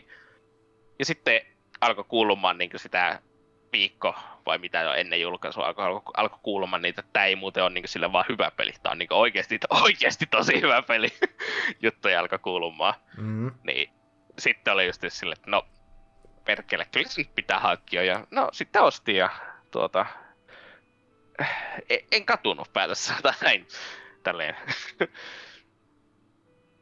Ja tämähän on, no kuten mainittu, niin kyseessä on tällainen vuoropohjainen C R P G. Öö, pystyy pelaamaan myös ohjaimella, jos on jonkinlainen näppäimistöpelko jollakin siellä, tuota, tai on valinnut peli alustansa väärin ja jostain syystä päätyy pelaamaan pleikkarilla. Mutta kuitenkin selvästi suunniteltu tällaiseksi öö, tietokonepöydässä öö, naaman lähellä näyttöä kyhnöttämiskokemukseksi. Ryhtipaskana.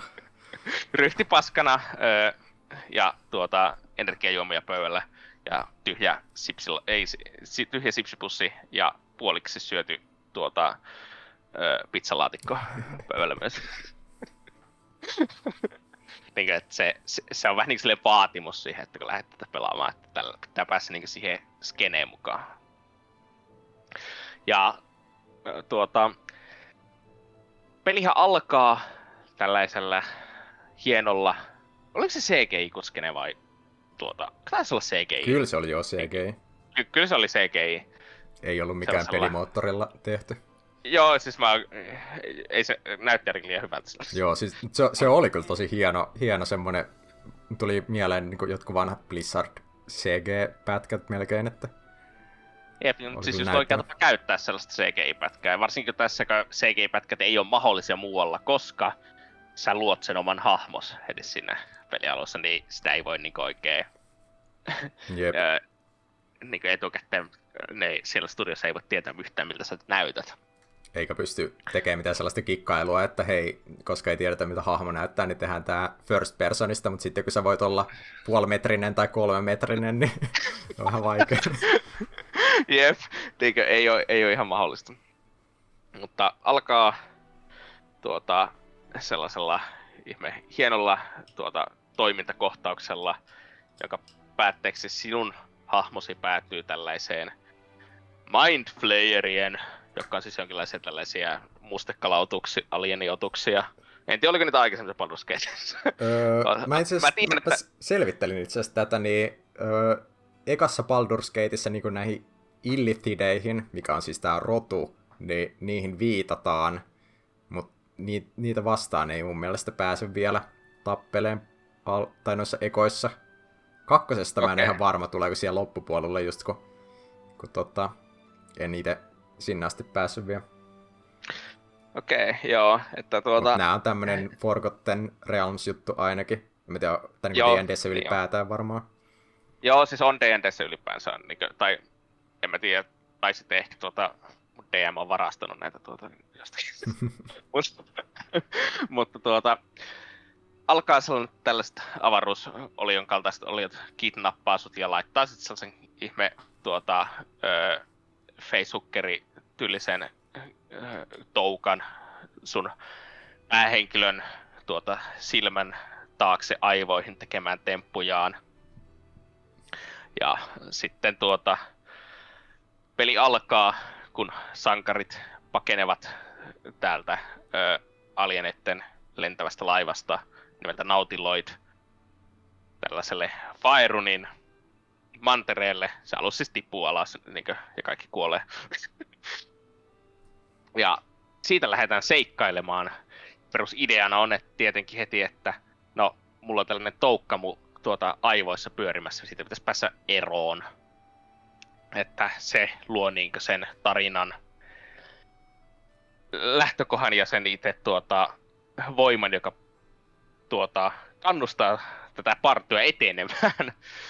Ja aika paljon sitten tuota, pelin aikana kohataan pienempiä ja suurempia konflikteja, joita roolipelityylisesti pystytään ratkaisemaan monella lailla. Ja se on va, niin kuin iso osa pelin mekaniikoita on se, että sä kävelet ympärinsä ja juttelet erilaisille hahmoille. Käytät sun hahmon skillejä vakuutellaksesi niitä, uh, uhkaillaksesi niitä, öö, flirtaillaksesi niille, mitä sä nyt haluat. Ja tuota, niin, miten, miten Trifu, mitä, mitä mieltä sä oot siitä, että tuota, miten tää niinkö on rakennettu tää tarinan kerronta tälle siinä a- alkuvaiheessa peliä, kun ei ole niinkö, tai sanotaan, jos vertaa Divinity Originalsin kakkosen, jossa se alkaa sillä, että sä oot siellä vankilasaaressa. Joo. Niin tää alkaa silleen huomaan, huomattavan niinkö laajemmassa mittakaavassa heti. Että... Joo, ja onhan se, sehän on just paljon avoimempi nimenomaan, kun sua ei ole niinku, sun, sä et ole niinku siellä jumissa siellä yhdessä paikassa, että sähän voit ottaa aika, aika vapaan suunnan siinä heti, heti pelin alussa sen suhteen, että miten sä lähdet tätä sun matoa sieltä selvittelemään, että mitäs tälle tehdään, että sähän siinä yep. aluksi sä päädyt tänne, tai todennäköisesti ainakin päädyt tämmöiseen druidikylään siinä, missä on missä on kans vähän draamaa menossa, mut lopultahan eihän sun tarvii edes hoida, tai niinku tehdä ei niille mitään. Niin, sä voit, sä voit melkein, sä voit mennä niinku näiden goblinien puolelle ja raidata sen koko paikan, jos sä haluut. Et sehän, se on niinku tämmönen tosi, tosi vapaa sen suhteen. Ja nimenomaan tää, mitä mainittiin, että käytetään, käytetään näitä omia kykyjä ja sun muita, niin siinä on niinku, se on niinku tosi avoikas sen suhteen, että kaikenlaisia mahdollisuuksia kyllä löytyy siinä. Että et tota, ihan sama, niin kuin miten, miten rakennat sen sun hahmon, tai niin kuin party siinä rakennetaan enemmänkin, että yksi hahmo ei oikein pysty tekemään tässä, tässä tarpeeksi. Niin kuin Divinityissähän oli tää Lone Wolf-homma, mutta tässä kun yep. mennään D and D-säännöillä, niin kyllä se party pitää olla. Jep, ja niinkö, siihen haluan kiinnittää huomattavasti huomiota siihen, että tässä pelissä niinkö heti tässä se niinkö tuota, tuo vapaus, mikä sä saat niinkö tarinankerronnallisessa mielessä pelaajana, että sä pystyt heti tosi moneen suuntaan lähteä ja moneen asiaan vaikuttamaan. Tää ei ole open world-peli missään tapauksessa, mutta niinkö riippumatta siitä, että mihin suuntaan sä lähet, kun sä seikkailet sen ensin niinkö Act ykkösen aikana, niin mua ainakin se vakuutti tosi paljon, että vau, mitäköhän olisi tapahtunut, jos mä olisin tehnyt tämän tällä lailla. Niinkö? Joka vertautuu sitten hyvin erilailla Divinity Originalsin kakkoseen, joka alkaa taas sellaisella, niinkö, miten sanottaisiin, mekaanisella sandbox-alueella. Että josta sä voit jo monella lailla päästä poissa, mutta sen sijaan ei siellä ole niinku aitoa tarinankerrontaa sillä ekalla alueella ihmeellisesti, että se on vaan enemmän sellaista selviytymistä. Joo. että... Et lähinnä se, tai se Divinityn eka alue on ehkä vaan semmoista mekaniikkoihin tutustumista siinä, että... Jep, niin kuin, että mua kiinnostaisi tietyllä lailla, että tuntuukohan tämä Baldur's Gate kolmoseen intro niin kuin silleen sekaavalta, että kun se kun ei ole sitä niin kuin noin kymmenen tunnin sellaista tutoriaalisaarta ollenkaan. Että mm, tuota... No ainakin, tai niin kuin musta tuntuu, että se, tai niin kuin miten, miten tämmöinen niin kuin normo-yleisökin on niin kuin lähtenyt tätä pelaan, niin en mä ainakaan niin kuin paljon kuullut tällaista, että... Et... Ja, ja tietenkin, jos et pelaa myöskään, jos et pelaa millään Iron Man säännöillä, niin no, jos sä mokaat jotakin, niin sä voit ladata uusiksi silleen, niin, että tuota, ja tää on, niin, kuten pari kertaa mainitsin, tää on D and D-säännöillä, sulla, sä heität D kaksikymmentä ihan helvetisti, ja ainahan sieltä voi tulla se ykkönen, jolla sä päädyt, en tiedä, puukottaa jonkun lapsen henniltä, mutta no, en mä tiedä, voiko, voiko sä kirjallisesti tappaa lapsia tässä, en oo ihan varma, voit sä ainakin aiheuttaa ihmisten kuolemaa. Sillä, että sä vaan rollat päin vittua. Kyllä mä Eikä... luulen, että siinä kakkosäktissä, jos sä vähän teet juttuja, niin mä luulen, että siellä saattaa pari lastakin lähteä hengiltä. Joo, siis kyllä mä tiedän, koska mulle kävi. Sitä mä en tiedä kyllä, että pysty, pystyykö menee vaan suoraan mäiskimään. Niin, tuota... Mikä Dar- olikin ne, dark tuota... Urget tulille vai? Joo, ei. Tuota, tai ehkä vähän aikana vaan, mutta minkälaisen, tuota, tai nyt kun ollaan tässä pelin alussa, minkälaisen hahmon sä loit? Käytitkö sä niitä Origin hahmoja vai?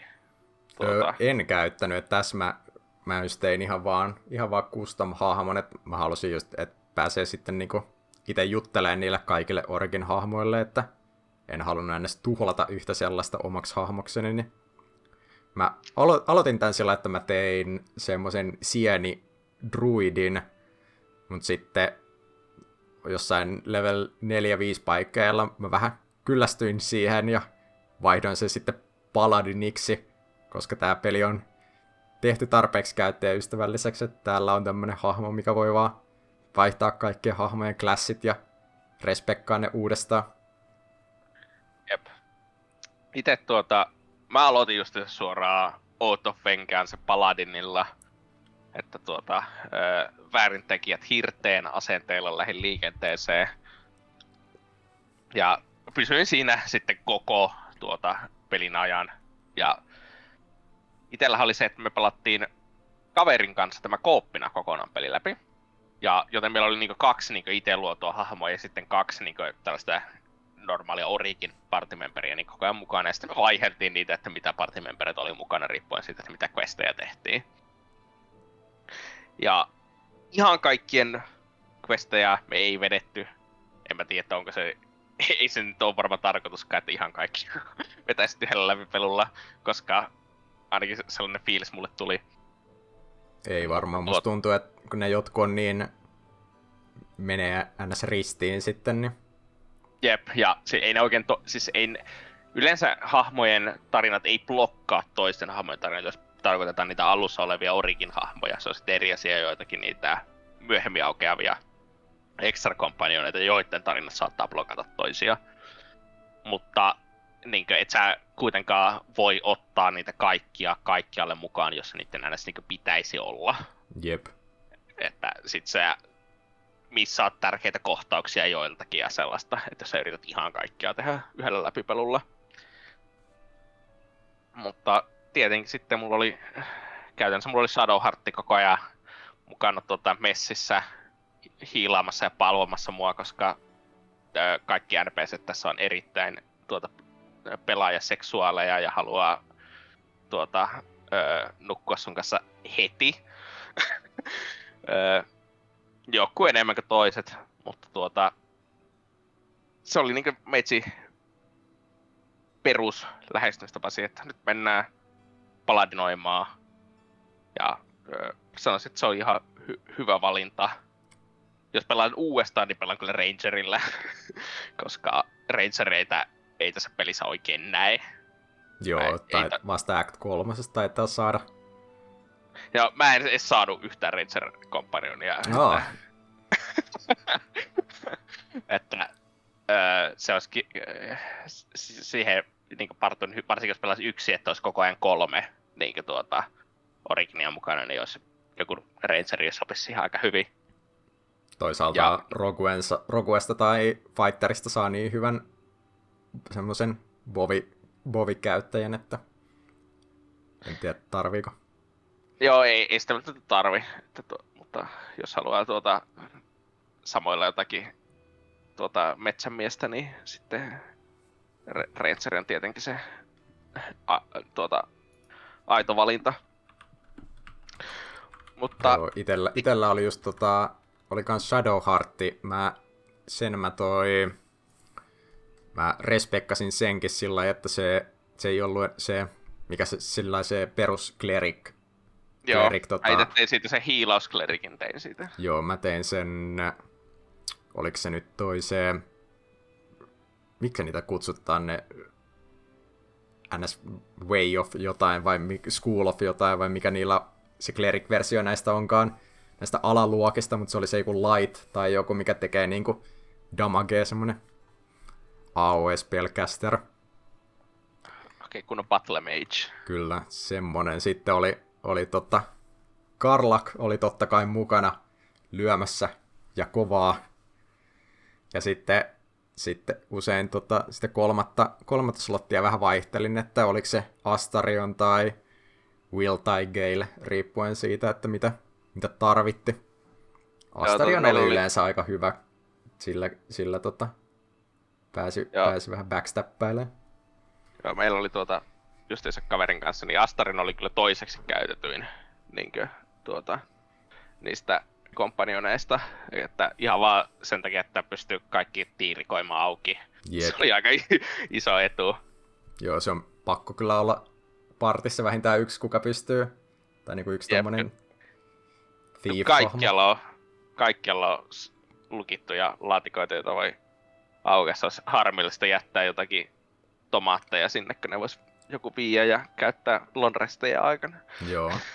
Mun mielestä toi on, toi on niinku hauska sillä lailla, kun, kun tää nimenomaan pohjautuu tohon D and D:n vitosedikaan, niin sitten mäkin niinku vähän, vähän kävin niinku tutustumassa, että vaikka että millaisia buildeja kannattaa tehdä tai mikä voisi olla hyvä parti, niin sitten mä niinku, ei tarvinnut edes etsiä erikseen että mitään niinku, että B G kolme liittyviä, kun sä pystyt ihan vaan suoraan katsoa jotain niinku D and D viisi tämmöisiä kuideja, kun tää, tää on niinku pelimekaanisesti niin, niin hyvin niinku adaptoinut sen, sovittanut sen pelisysteemin, niin sit hyvä, hyvä kun siellä just kaikissa vaan kerrotaan, että joo, kannattaa olla partissa yksi tämmönen, kuka, kuka on niinku tää The Face, kuka niinku juttelee kaikille ja sitten tää, kuka, Karisma, jo. Jep, ja kuka, kuka sit tää, kuka unlockkaa kaiken ja sit kannattaa olla joku tämmönen, kellä on nää ja nää skillit ja näin.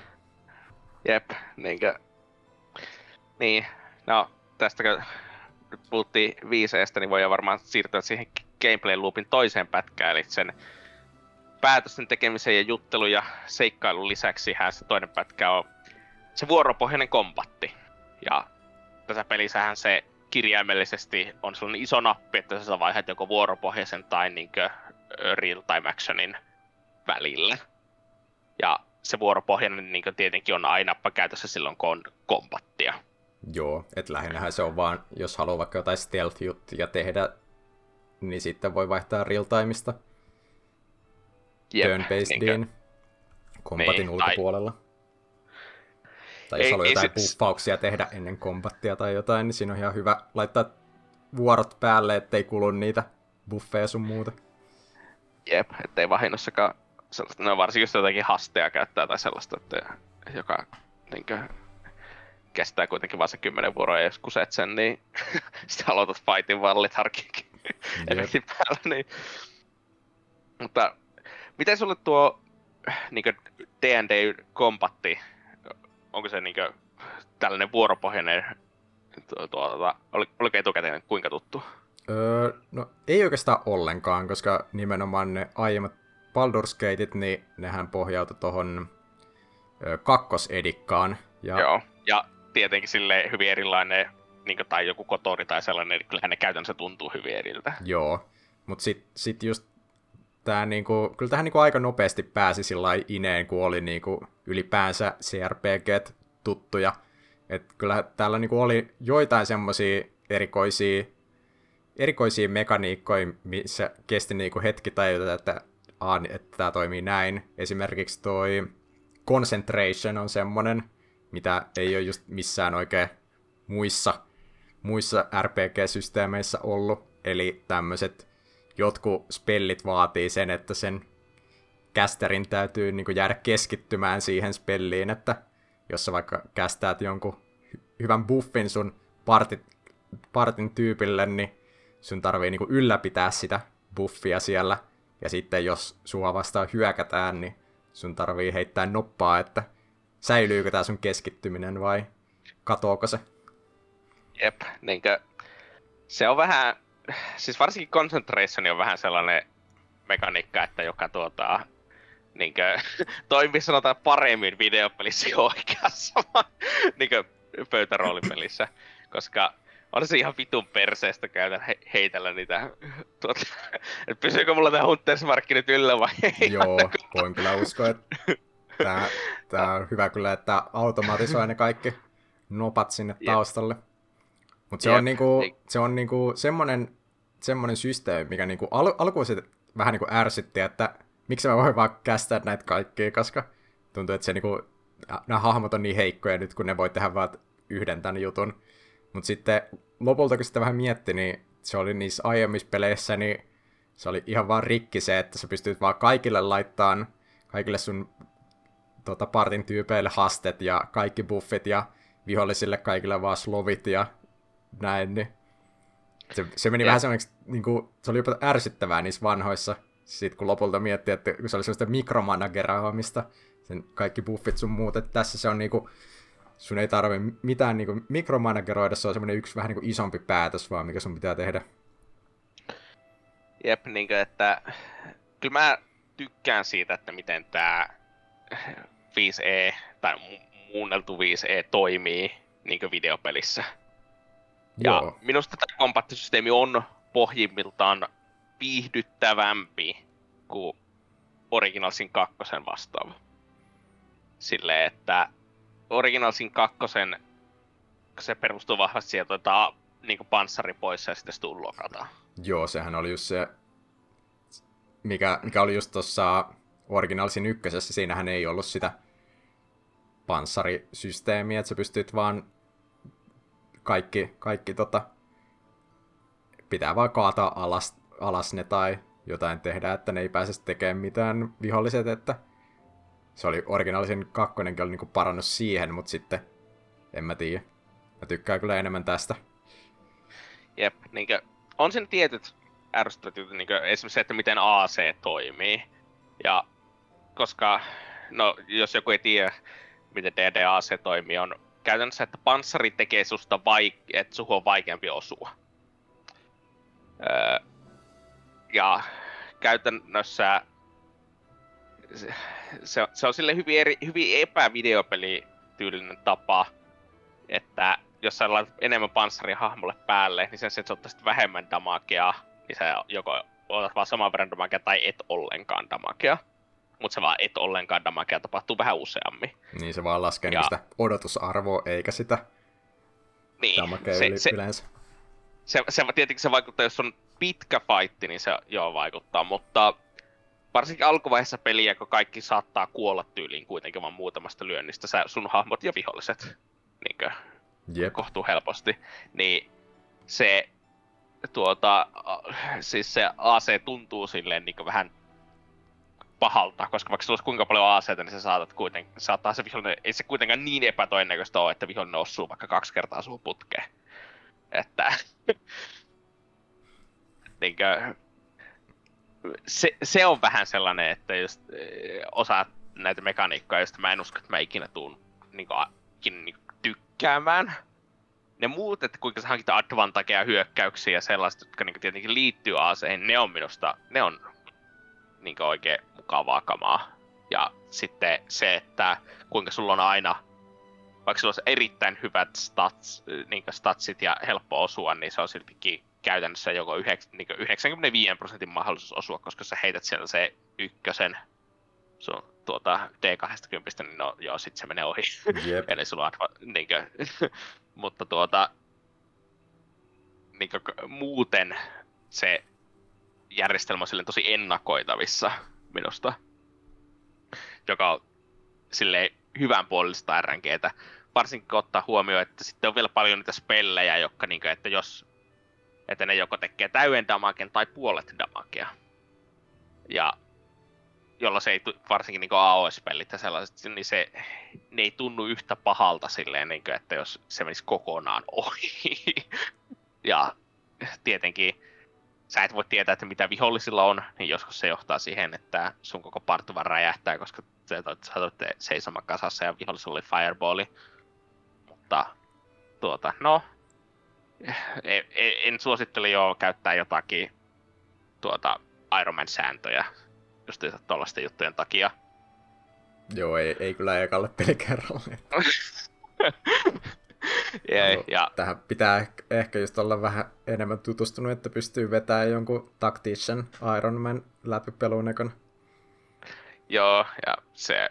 ja sitten se tietenkin rajoittaisi myös aika paljon sitä, että minkä lailla pystyy sitten roolipelaamaan noiden tuota, tappelujen ulkopuolelle, koska jos tappelut on niin, kuin, niin käsittämättömän vaikeita, että sun pitää kaikki mahdolliset resurssit laittaa se, että sä pärjät niissä mahdollisimman hyvin, niin sitten se rajoittaa aika paljon keskusteluvaihtoehtoja ja sellaisia sitten, että, joka ei ole myöskään, että miten näitä pelejä olisi niin kuin, mun henkilökohtainen mielipide on, että näitä ei ole tarkoitettu pelattavaksi silleen niin minmaksattuna. Mutta ja...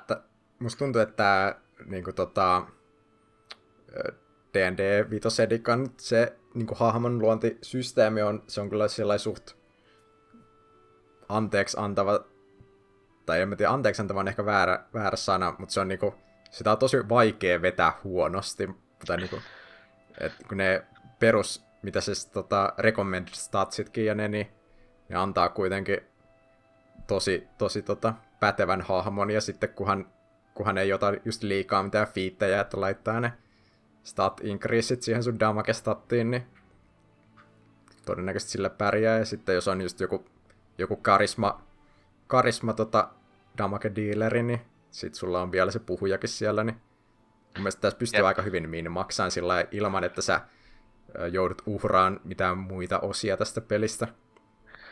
Joo, kyllä se tietyllä lailla...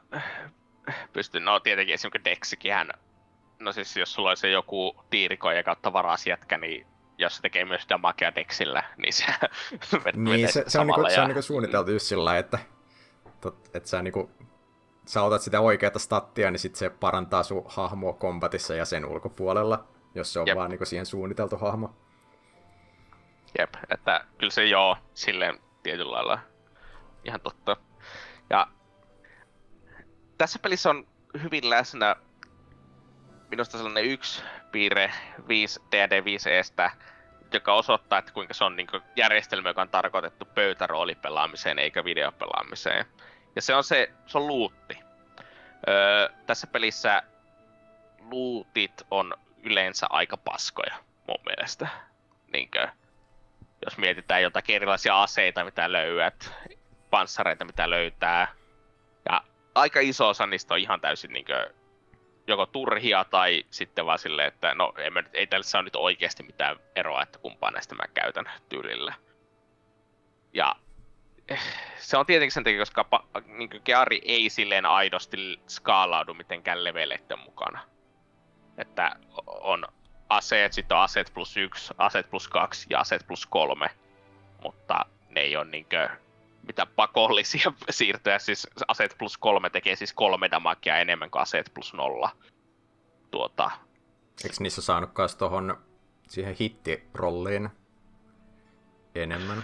Saako mukaan en- enemmän hittirollia? Minusta. Mä en, mä, Minusta mä en kyllä muista. Sä et olla kyllä Minusta ei damaga. Saanut, mutta saa, saattaa, saattaa olla, että saa hittirollin tai saattaa olla saamatta, en, en tiedä. En mäkään muista kyllä, en muista kyllä miten se meni, mutta kyllä siinä niinku semmoinen niinku perus, perusluutti just, että jos sä tapat jotkut viisi, viisi jotain goblinia, niin eihän sieltä nyt ei ikinä saa mitään, mutta just tällainen ne, niinku ne oikeat hyvät itemithän ne tulee just jonkun quest-linin päätteeksi tai jotain.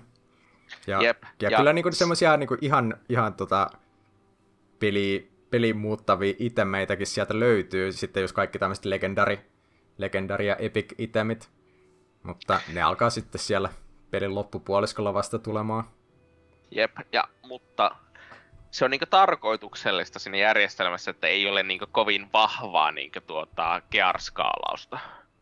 Ja niinku siinä on etunsa ja haittansa minun mielestä, että se, se ei ihmeellisesti kannusta niinkö kävelemään ympäri jotakin huonetta ja käymään kaikkia laatikoita läpi niinkö silleen kompattiperspektiivistä, vaan että se, että miksi sä käyt niitä laatikoita läpi, on sen takia, että jos siellä on joku random kirja tai kirje, joka paljastaa sulle jotakin liittyen hahmoon X, joka johtaa siihen, että sä voit ratkaista questin Y. Että se toimii ainakin itsellä niin paljon vahvempana motivaattorina tutkia asioita kuin se, että mä olisin niin vahvistunut hahmona. Musta tuntuu myös, että niin kaikki tämmöiset niin peruskäytettävät itemit, niin kaikki granaatit ja potionit sun muut, niin niitähän löytää ympäriinsä. Et se oli itsellä ehkä se, että miksi mä kolusin kyllä kaiken, koska sitten niitä, niitä kyllä tuli käytettyäkin. Ja ne, ne antaa aika isoja, isoja buffeja sun muuta. Joo, siis niinku potionit on tosi, tosi vahvoja ja kaikkia eliksiirejä ja sellaisia, että niinkö, ja en siis ihmeellisesti itse craftannyt niitä omaa läpipelua aikana. Joo, mä, mä joitain tein, kun eikö esimerkiksi niinku potionin juontihan, se on niinku bonus action. Joo, se on bonus action. Joo, niin sit välillä mä tein niinku sitä, että mä niinku pelasin mun normi, tai käytin mun main actionin, sitten mä katoin, että vitsi, kun olisi toinen, niin sitten mä vedän vaan potion of speedin, ja sitten meidän toisen, toisen main actionin heti perään. Että niinku semmosia, semmoista tuli aika paljon just tehtyä. Joo, et siis on se, jos, jos pelaisi sillä taktisianilla, niin tuo olisi niinku tietenkin vähän pakollista tehdä tällaisia juttuja, mutta sillä normaalilla vaikeustasolla minusta se peli on vaan loppujen lopuksi aika helppo. Niin en mä, mä mulla oli aivan liikaa bossa nyt sanotaan pelin loppupuolella, jota mä en Joo, käyttänyt. Kyllä mullakin, mullakin oli just tosi paljon semmosia tosi satunnaisia, että lähinnä ne oli just noi kaikki helapotut ja tota, speedipotut, mitä tuli käytettyä. Joo, se vähän riippuu tietenkin itselläkö, just tässä kun mun Shadowheart oli respekattu siksi hiilaajaklerikiksi, niin tuota, se hiilasi niin älyttömästi, että kenenkään ei tarvinnut oikein vetää hiilipotioneita ikinä. Joo, että mäkin käytin tai niitä oli ihan hyvä, hyvä just käyttää tota, tai niinku kombatin ulkopuolella, niin sitten sai käytettyä tai säästettyä noin spell-slotit itse kombattiin ja tällainen. Joo, ja no se on ehkä hyvä mainita just, että spell-slotit on myös hyvin sellainen niinkö pöytäroolipelin mekaniikka, että ei oo niinku mitään manaa tai mitään sellaista. Vaan on vaan, että voit käyttää spellejä näin monta kertaa per sessio, ja sessio siis tietenkin tässä tarkoittaa sitä, että sitten voi lonrestataan niinkö tässä pelissä. Jep. Se on ehkä semmonen, ja mä en, en mä oikein tiedä, onko sille mitään oikeata vaihtoehtoakaan tässä, mutta ehkä se, ei se niinku oikein, oikein toimi, kun sä voit oikeastaan aina vaan käydä restaamassa, joka kombatin Jep. välissä vaikka. Niin, siis on tiettyjä questejä, joissa sitä rajoitetaan sulta tarkoituksella. Joo. Niinkö esim. Sanotaan, että on, no enhän nyt mitään isompi spoilaa, mutta on esim. Eräs sanomalehtipainotalo, jossa ne sanoo, että huomisessa sanomalehdessä tulee olemaan tämä artikkeli. Niin, no, jos sä päätät lonrestata, niin sitten se, on se, se artikkeli on siinä huomisessa sanomalehdessä, joka on jo tullut jo ulos. Että silleen niin aina. Plus se, että sä käytät niinku yhden yön, sillä voi olla merkitystä, mutta on iso osa sitä peliä, jolla sä optimaali tapa olisi varmaan lonrestata melkein joka ikisen fightin jälkeen. Joo, et et. Ehkä se, niinku, se maksu, mikä siinä on, niin on niitä sun ruoka, ruokaa pitää siihen käyttää, ja se on, nyt, se on neljäkymmentä sillä normilla, ja tacticianilla menee kahdeksankymmentä, et check. Mitä se ta- käytännössä tarkoittaa sitä, että sun pitää vaan koluta kaikki paikat läpi ja ottaa kaikki ruuat talteen, mitä löytyy, jos sä haluat tehdä niin. Jep, että ei se niinku oikeesti sille niinku mikään este. Ei, mutta ei se mikään hauskaa, hauskaakaan ole. Ei, ja me justiinsa tuota kaverin kanssa, niin me niinku aina yritettiin lonrastata vasta sitten, niinku oli sellainen niinku luonnollinen paikka, että niinku questin jälkeen tai tuota sittenkö tai sittenkö sekin oli tietenkin niinku luonnollinen paikka, että jos vaan ei ollut enää resursseja jatkaa, niinku että yritettiin säästellä spellslotteja ja sitten kun spellslotit oli kaikki loppu, niin sitten lonrastatti vasta. Joo, just sillä että... sillä mäkin tein, että tai just, että jos oli vaikka joku iso, iso tota, fightti tulossa, niin totta kai ennen sitä kävi long restaamassa ja tälläin, mutta en mä niinku sillä lailla tehnyt, että nyt mä käytin yhden käympäs palauttamassa sen. Ja... Jep, niinkö, että silleen mua vähän yllätti, että se on tehty tolleen. Ne, niinkö tuota, tuo, se long restaus ja sellainen, eikä laitettu vaikka jonkinlaista yksinkertaista niinku ajankulkua siihen peliin. Niinku että alkaisi aina aamulla ja sitten lonrest, että lonresti on mahdollista tehdä sitten vasta niinku illalla. Ja niin, että sä itse et, et, mut et jotain olisi ymmär... tehtävä, mut sitten se oli niin. Vaan sitä, että okei, nyt ei pysty longrestaan, odotetaan tässä puoli tuntia. Niin, että siis ehkä ne siinä on se, mut tietenkin se on periaatteessa, että mitä sä no aidossa D and D:ssä joudut tekemään, että et sä voi vaan niinku silleen, että no, no otetaan nyt kuusi tuntia, tässä tuijotetaan seinää ja otetaan iltaa. Et se, et se niinku silleen voit. Mutta tuota, niinku, se, se, mutta se lonrestit, shortrestit, ne vähän minusta nojaa siihen, että sä ite pelaajana sua kiinnostaa roolipelaaminen siinä mielessä, että sä et abusaa niitä.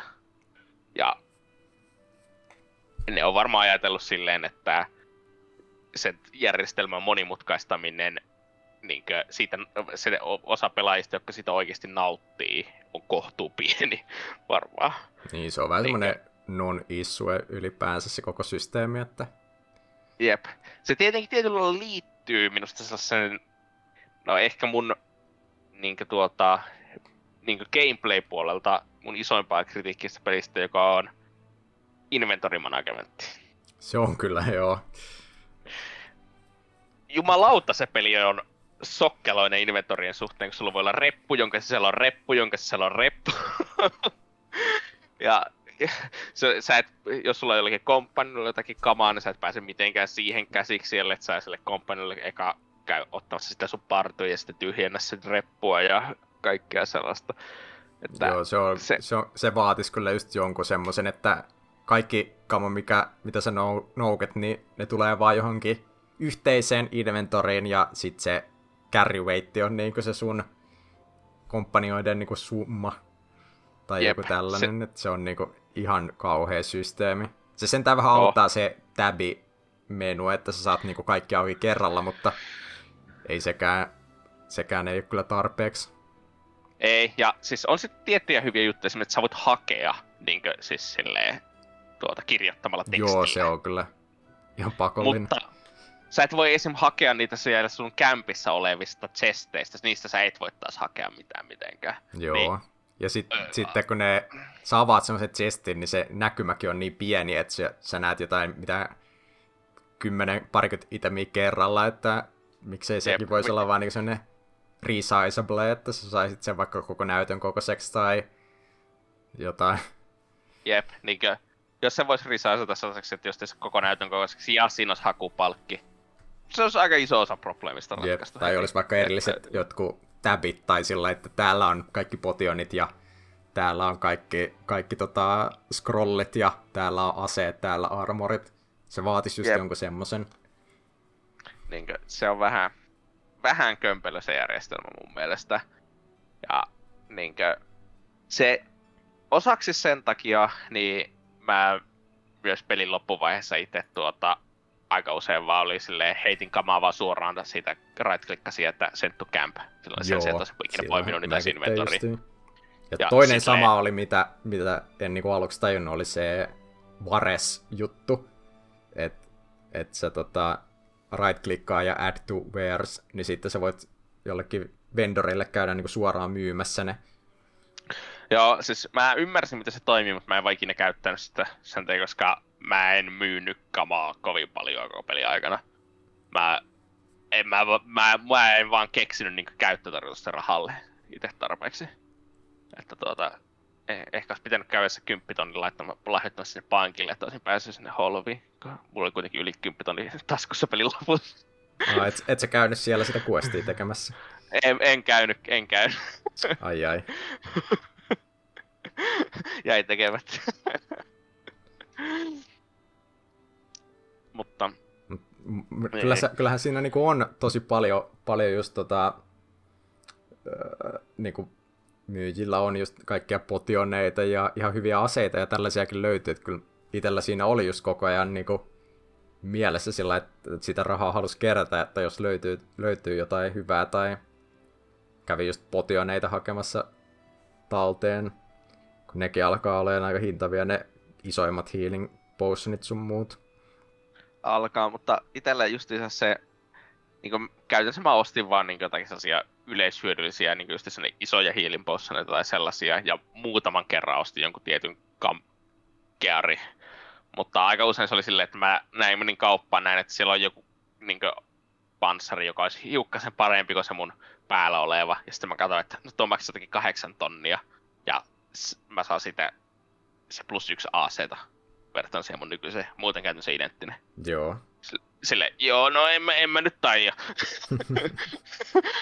Niinkö, että siis se oli vähän sellaista järjestelmää, että se on, minun ymmärrys itse D and D five E:stäkin on hyvin silleen, että rahalla niinkö ei siinä vaan tee mitään siinä järjestelmässä, että tuota, niinkö, asiat on, hinnoittelu on päin vittua ja rahaa tienaa typerästi, että tuo on ehkä tietyllä lailla silleen niinkö jotakin, että mitä niitä on sitten pitänyt tuohon peliin vahvasti uudelleen balansoida, ja en mä tiedä, en, en mä tiedä olisiko se mahdollista uudelleen balansoida sitä niinkö gearien hintoja silleen, että mä olisin ikinä päätynyt niin käyttää hyväksi sitä, että voi ostaa vähän parempaa gearia, koska jos se on vain marginaalinen parannus ja on mahdollista, että mä kävelen seuraavaan tunkioon ja löydän sieltä vielä paremman panssari, niin en mä tiedä, että, toimi, että niin kuin, toimisiko se mun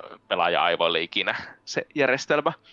Ei se, ei se niin kuin ole huono, mutta siis se ei ole vaan silleen minusta ihan... Niin kuin, mikä optimaalikaan. Mut se on vähän, jos sille rahalle ei just oikein mitään muuta käyttöä on, niin miksei sitä marginaalistakin uppia ostaisi, kun eihän se yksi, no. a, yksi A C, niin ei, ei se ole mikään niinku ihan pieni. Joo, mutta mä oon, ta, mä oon tällainen ihminen, joka Final Fantasy vikasapossa huomaa, että mulla on viisikymmentä eliksiiriä. Että... Aivan. Että kaikki pitää säästää. Joo, kun mullakin taisi olla... Pelin lopussa olikohan mulla kultaa just joku kuusikymmentätuhatta tai jotain, että sitä kyllä vaan kertyy. Jep, ja siis mä en ikinä myydy mitään, niin... Joo, mä it, ite mulla mä... Mulla useampi laatikko täynnä kääriä. Mä ite, ite aina kun oli just jotain plate mailia tai jotain, mikä myi satasilla, niin aina tuli noukettua ylös tai lähetettyä aika kämppiin ja sitten haettua sieltä monessa erässä, kun se oli niin painavaa, ettei sitä saanut kaikkea kannettua kerralla. Se on sitä hyvä, että sinne kämppiin voi mennä helposti. Niinkö? Ja sieltä, se, on, se on tosi iso juttu. Niinkö? Että ne ei ole sitä... Mietitkö, kuinka perseestä se olisi, se kämppi olisi niinkö joku aito fast travel-piste jossakin puolella aina sitä, aina sitä niinkö uutta aluetta. Niinkö? Aina kun lähtisit haluaisit vaihtaa hahmoa, niin sun pitäisi käydä juo, niinkö fast travelää sinne ja fast travelää takaisin sen sijaan, että saavan klikkaat sitä, niinkö, että go to camp ja sitten leave camp, jolloin sä pääset täsmälleen siihen kohtaan, missä sä olit ennenkin. Jep, se on kyllä. Va- varsinkin jos haluaa vaihtaa sitä party me, niin membereitä keskellä päivää, niin ilman että Londrestaa välissä. Mutta se, tällaiset niin kuin, roolipelit kuitenkin, mun henkilökohtainen mielipide on, että ne nojaa aika vahvasti siihen, että jaksaks sä kuunnella, välittää ja tehdä niitä sun kompanioneen questejä siinä mielessä, että myös Baldur's Gate kolmosessa, niin ne yksittäisten companion questit on monella on minusta kiinnostavampia kuin se itse niin kuin ennäs päätarina. Se päätarina nyt on vähän geneerinen, sanotaan näin. Joo. Että niinkö... Mikä sun mielipide, että iskikö, halusitko selvittää, mitä on Astarionin menneisyydessä ja näitä kaikkia juttuja? Vai oliko vaan sille, että vittu, haista vittu, twinkki, me vittu. Kyllä mä ne, kyllä tuli, tota... Mä en muista, vedinköhän mä ihan kaikki tarinoita. Tai sitten yli just joku Leisel jäädä vetämättä, kun se, jo, se vähän suuttui jossain vaiheessa. Mutta tota, kyllä mä niinku isoimman osa, isoin osa tuli vedettyä just ihan vaan lähinnä senkin takia, että questeet saa expaa ja hyviä, hyviä tota, palkintoja yleensä. Sitten osa kyllä, osa kyllä niistä meni vähän huonostikin sillä, että muistaakseni toi teistä Shadowheartin questia, mutta sit mä niinku otin, tai niinku mä tein sen version siitä, että se pettää Shaarin, mut sitten siellä olisi ilmeisesti käynyt, pitänyt jossain kohtaa Act kaksi käydä vielä puhumassa jollekin tyypille tai jotain, että se oikeesti niinku muuttuu sinne Selunen puolelle, mutta sitten se ei koskaan mennyt sitä loppuun, ja sitten se vähän koko Act kolme vaan oli semmoisessa limbossa. Tää, sillä oli masikset päällä. Joo. Ei me... No. Joo, kyllä siis se on vähän helppo missata niitä joitakin tiettyjä tärkeitä N P C:tä silleen, että vähän harmillista, mutta ei, ei, ei se mua niinku häirinnyt, jos jollakin niinku jotakin itsellä jotakin villin tarina jäi hyvin keskeeräiseksi sillä niinku joo, kyllä siinä ns tuli loppu, mutta kyllä sitä nyt missattiin aika paljon varmaan tuota kamaa ja sellaista. Ja olihan se nyt selvä myös, että toiset N P C niinkö tuota kompanionit on niinkö selvästi tar- niinkö tärkeämpiä kuin toiset. Joo, että... kyllähän se oli just, tai niinku Astarion on varmaan niinku niistä eniten sillai tehty no, hahmo. En mä nyt tiedä, ottaa huomioon, että Leiselillä on, koko... Leiselillä on kokonainen alue kartassa, joka on tarkoitettu vain sitä varten. No joo, olihan niillä nyt muillakin omia alueitaan. No joo, mutta siis niinkö koko, se koko Mountaintopsi on olemassa vain Leiselit. Että... Minusta se on niinkö aika... Se, Shadowheart ja sitten jossain määrin Astarion, niin ne on niinkö... Huomattavasti enemmän resursseja varmasti syönyt. Luulen, tuota... ne on, no, tai siinä on ihan vaan puhtaasti varmaan se, että ne oli ne, mitkä silloin Early Accessin alkuun tehtiin, niin niitä on vaan ollut eniten aikaa kehittää, että sehän on hauska, kun katsoo jotain tämmösiä niinku äh, concept-artteja tai tämmösiä, joita, en mä tiedä onko jossain kansikuvassakin tyyli, niin eihän siellä edes oo mitään karlakkia tai mitään, että se on niinku lisätty niin myöhäisessä vaiheessa, että mutta ei se sillain niinku yhtään tai niinku pelatessa se ei kyllä itseään niinku häirennyt mitenkään, että oli, karlakki oli aina mukana, koska se oli hauska, hauska tyyppi. Jep, niinkö. Niin, ja se on nyt se tärkeää, että niitä pitää olla viihyttäviä tietyllä niitä kampanjoneja, että ne ei oo... Monella lailla ne ei oo niinkö silleen mitään tuota... Ne ei oo niinkö silleen tyhjiä siinä mielessä, että ne vaan aina myöntäilis sitä sunne, että miten sä haluat, että asiat mennään. Niinkö esim. Meilläkin y- yhden komppanin questline päättyi siihen, että se sanoo vaan meille, että haista vittu, mä lähden vittuun. Joo. Niinkö, että... Ja se syy, että miksi se tapahtui, oli vähän hassu. Koska joka oli siis, että... Koska meillä oli yksi... Tuota... Kutskeres trikkas silleen, että meillä oli yksi hahmo kuolleena. Ja jolla oli se paras tuota... Niinkö, suhe siihen yhteen kampanjoniin, niin sit, sit se vaan vittuili niille ko- muille partimemberille, joita se vihas. Niin se vaan niille vittuili ja lähti vittuun, koska se partimemberi, josta se tykkäs, oli kuolleena. Nice. Ei ladattu. Mitä turhasta lataamaan tämmösiä. Että... Niin. Mutta siihen sitten minusta se... Niinkö negatiivisessa mielessä peilautuu sit se, että kuinka kaikki öö, partimemberit vaan heti haluaa nussia sua. joka on vähän hassua, koska kyllä ne muuten niin saattaa pistää sulle vastaan, mutta ei ne seinä. Ne haluaa nussia sua. Se on vähän...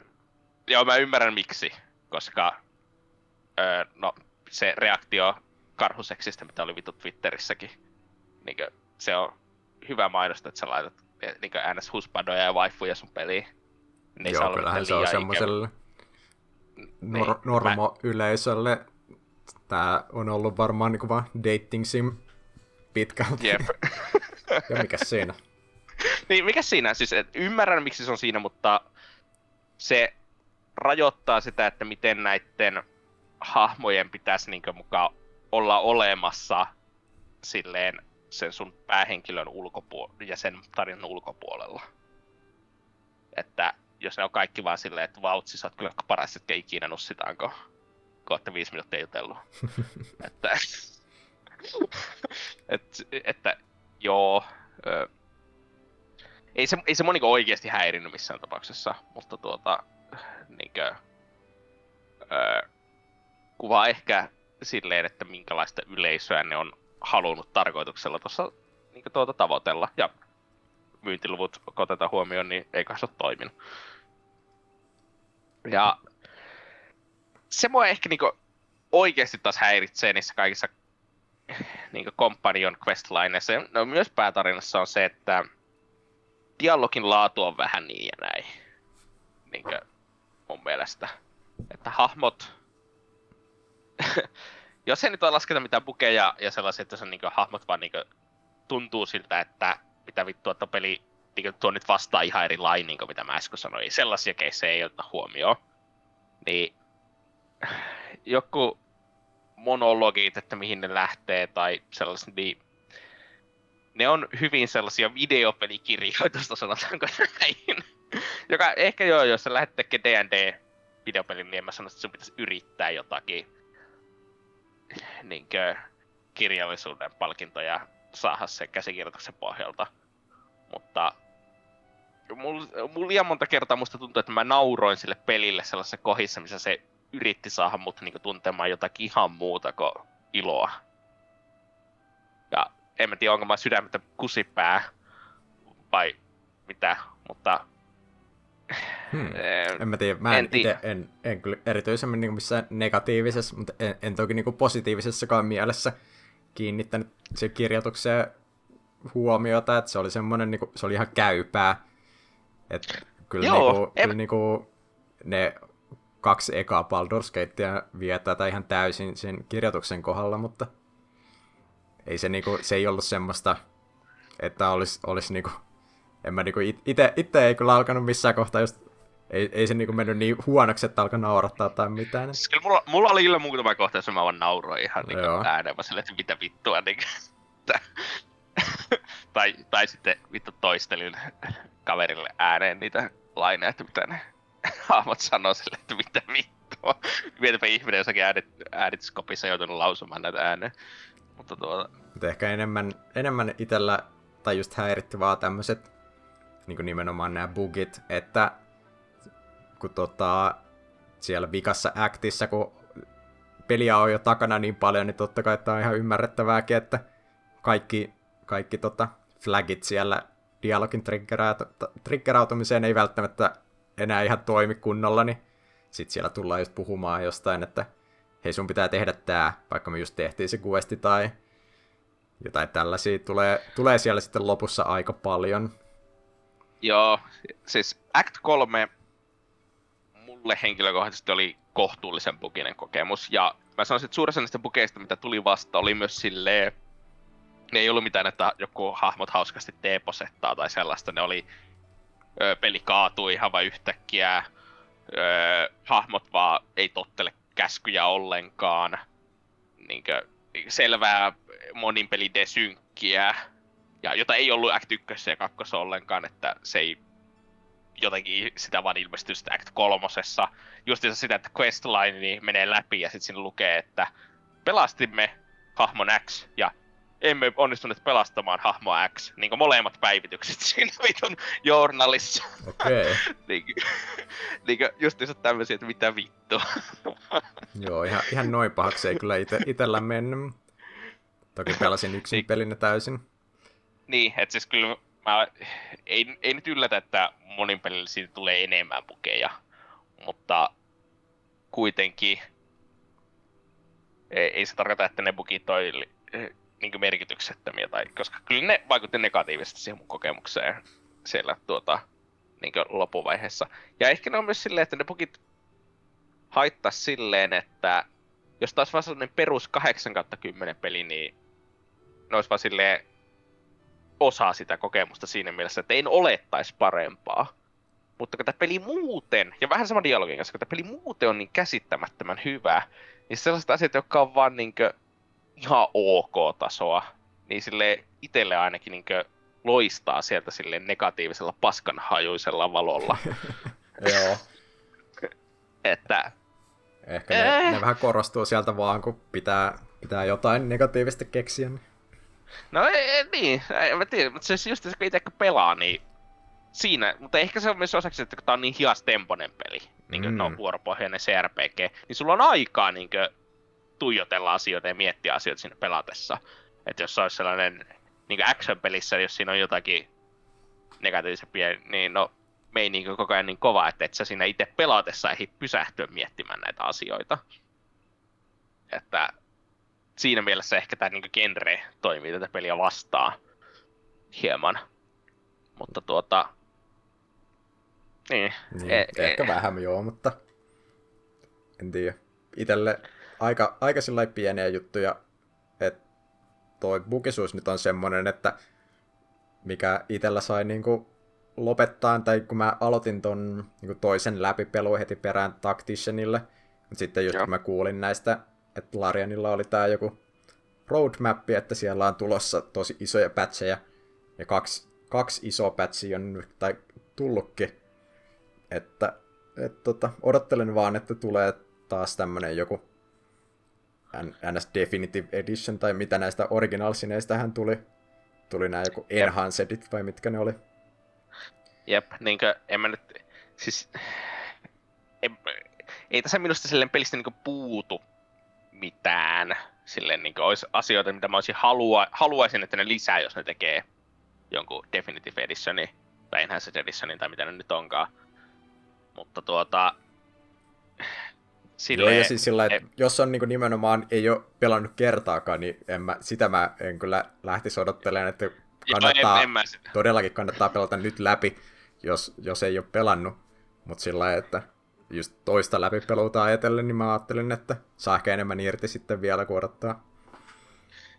Jep, ja toinen, mä veikkaan sanoisin tälleen, että toinen läpipelu on varmaan aika paljon lyhyempi kuin eka, sillä mielessä, että riippuen, että miten, itse ainakin jos mä lähestyisin sitä, niin olisi silleen, että mä tietäisin, että millä, mitä mä haluaisin niin rooli pelata läpi, ja jota voisi jättää huomiotta aika paljon jotakin random sivukvestejä, jotka niinkö ei ehkä vaikuta siihen.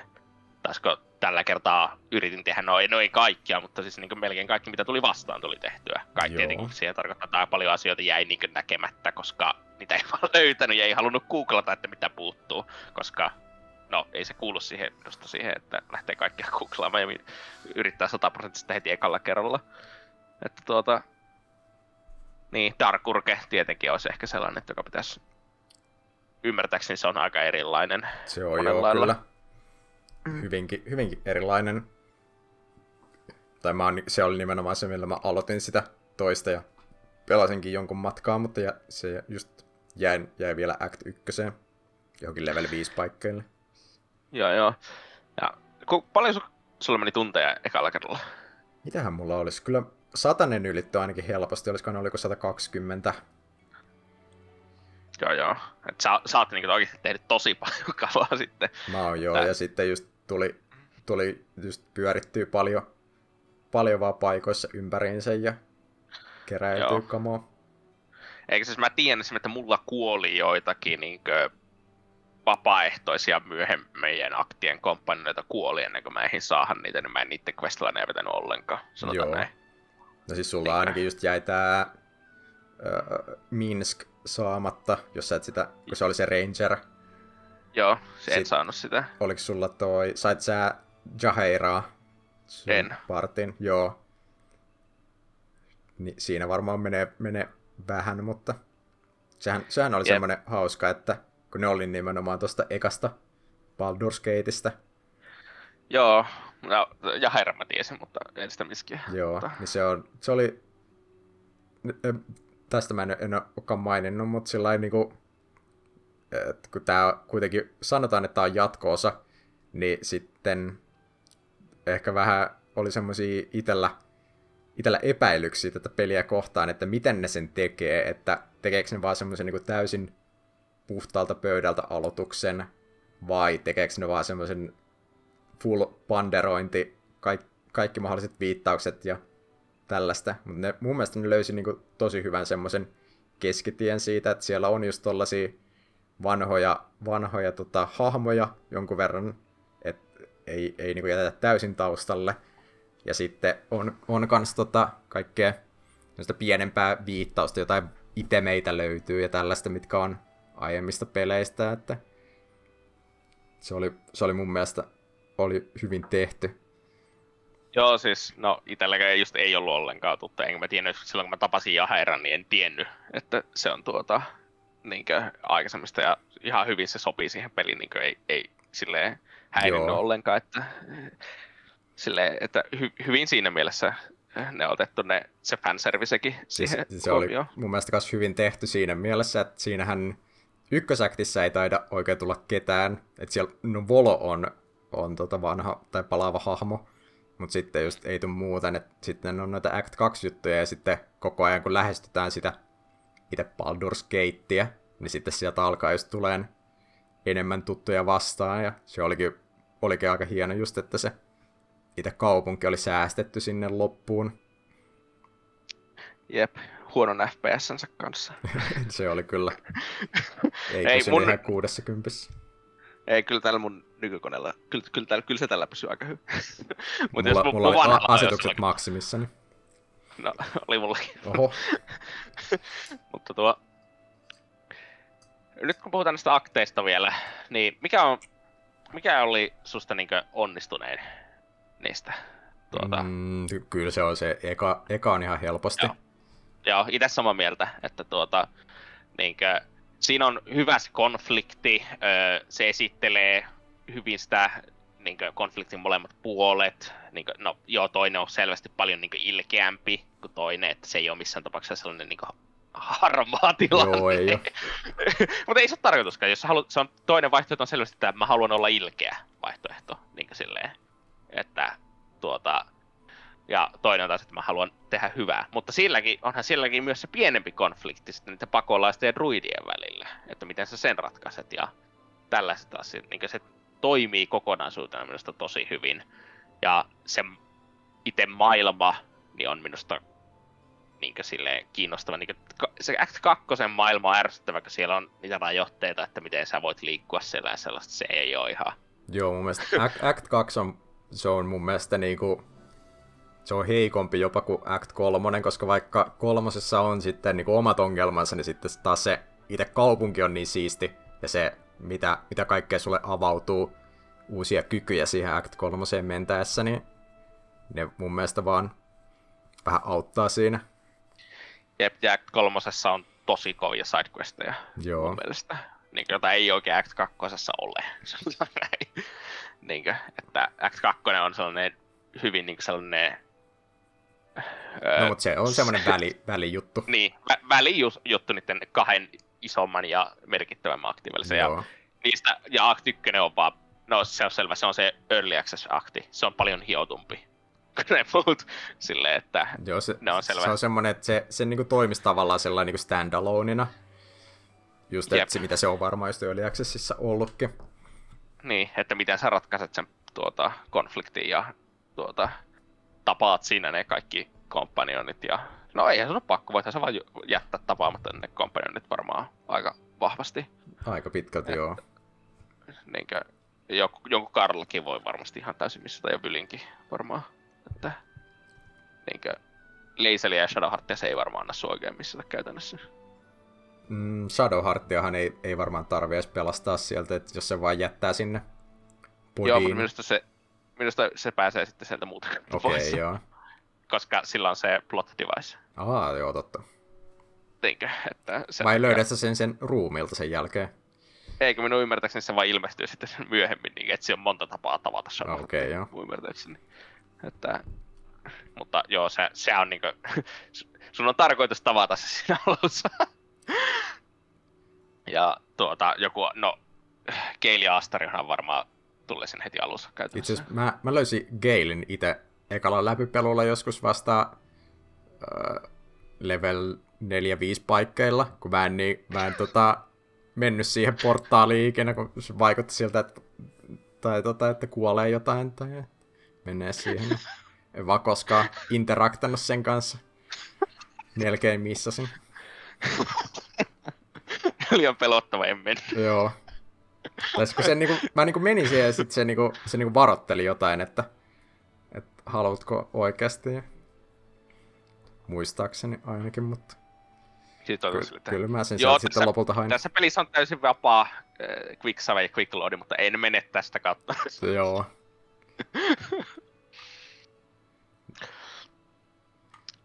Mut joo, että onko loppumietteitä Baldur's Gateista? Öö, itellä on sellainen, että ihan vitun kova peli, öö, pelatkaa. Joo, siis kyllä tää itellä, itellä oli semmonen... Niin, tää on jotenkin jännä, kun tää tuli niin nopeasti ton Elden Ringin jälkeen, mutta mun mielestä tää on niin vähän verrattava kokemus siinä mielessä, että tää on niin kuin omassa genressään kyllä niin kuin yksi, yksi teoksista. No, joo.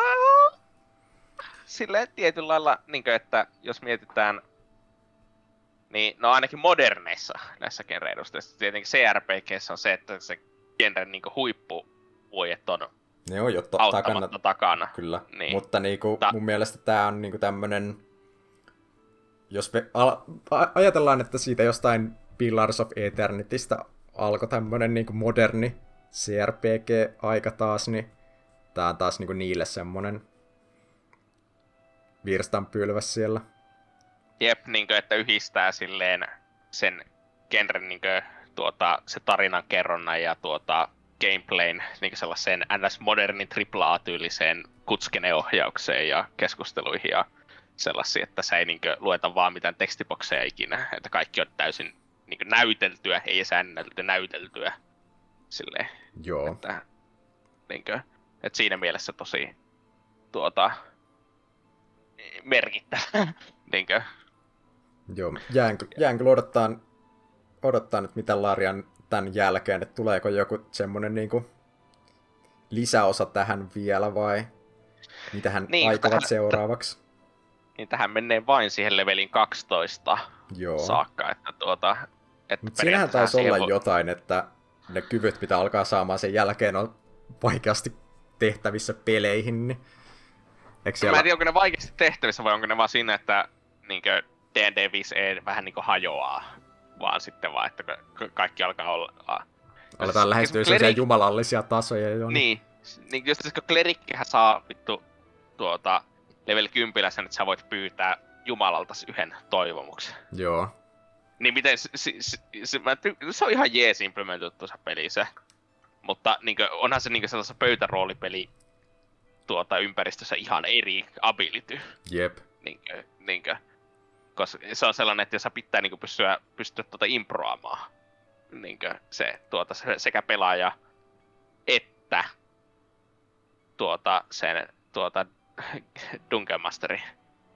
Että joo ja, vai, ja sitä nyt ei vaan pelissä oikein pysty tekemään, että jep, improamista. Niin. Jep. Mutta eiköhän tuohon jotakin joo. niinkö.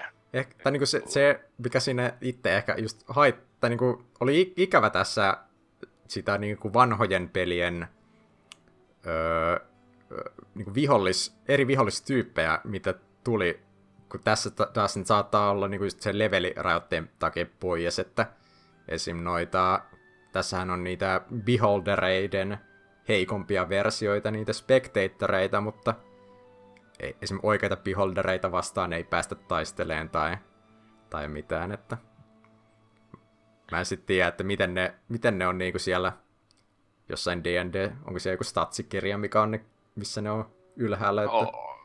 On ymmärtääkseni. Joo. En, en ole niin pitu nörtti, että olisi ikinä sitä itse aukaissut.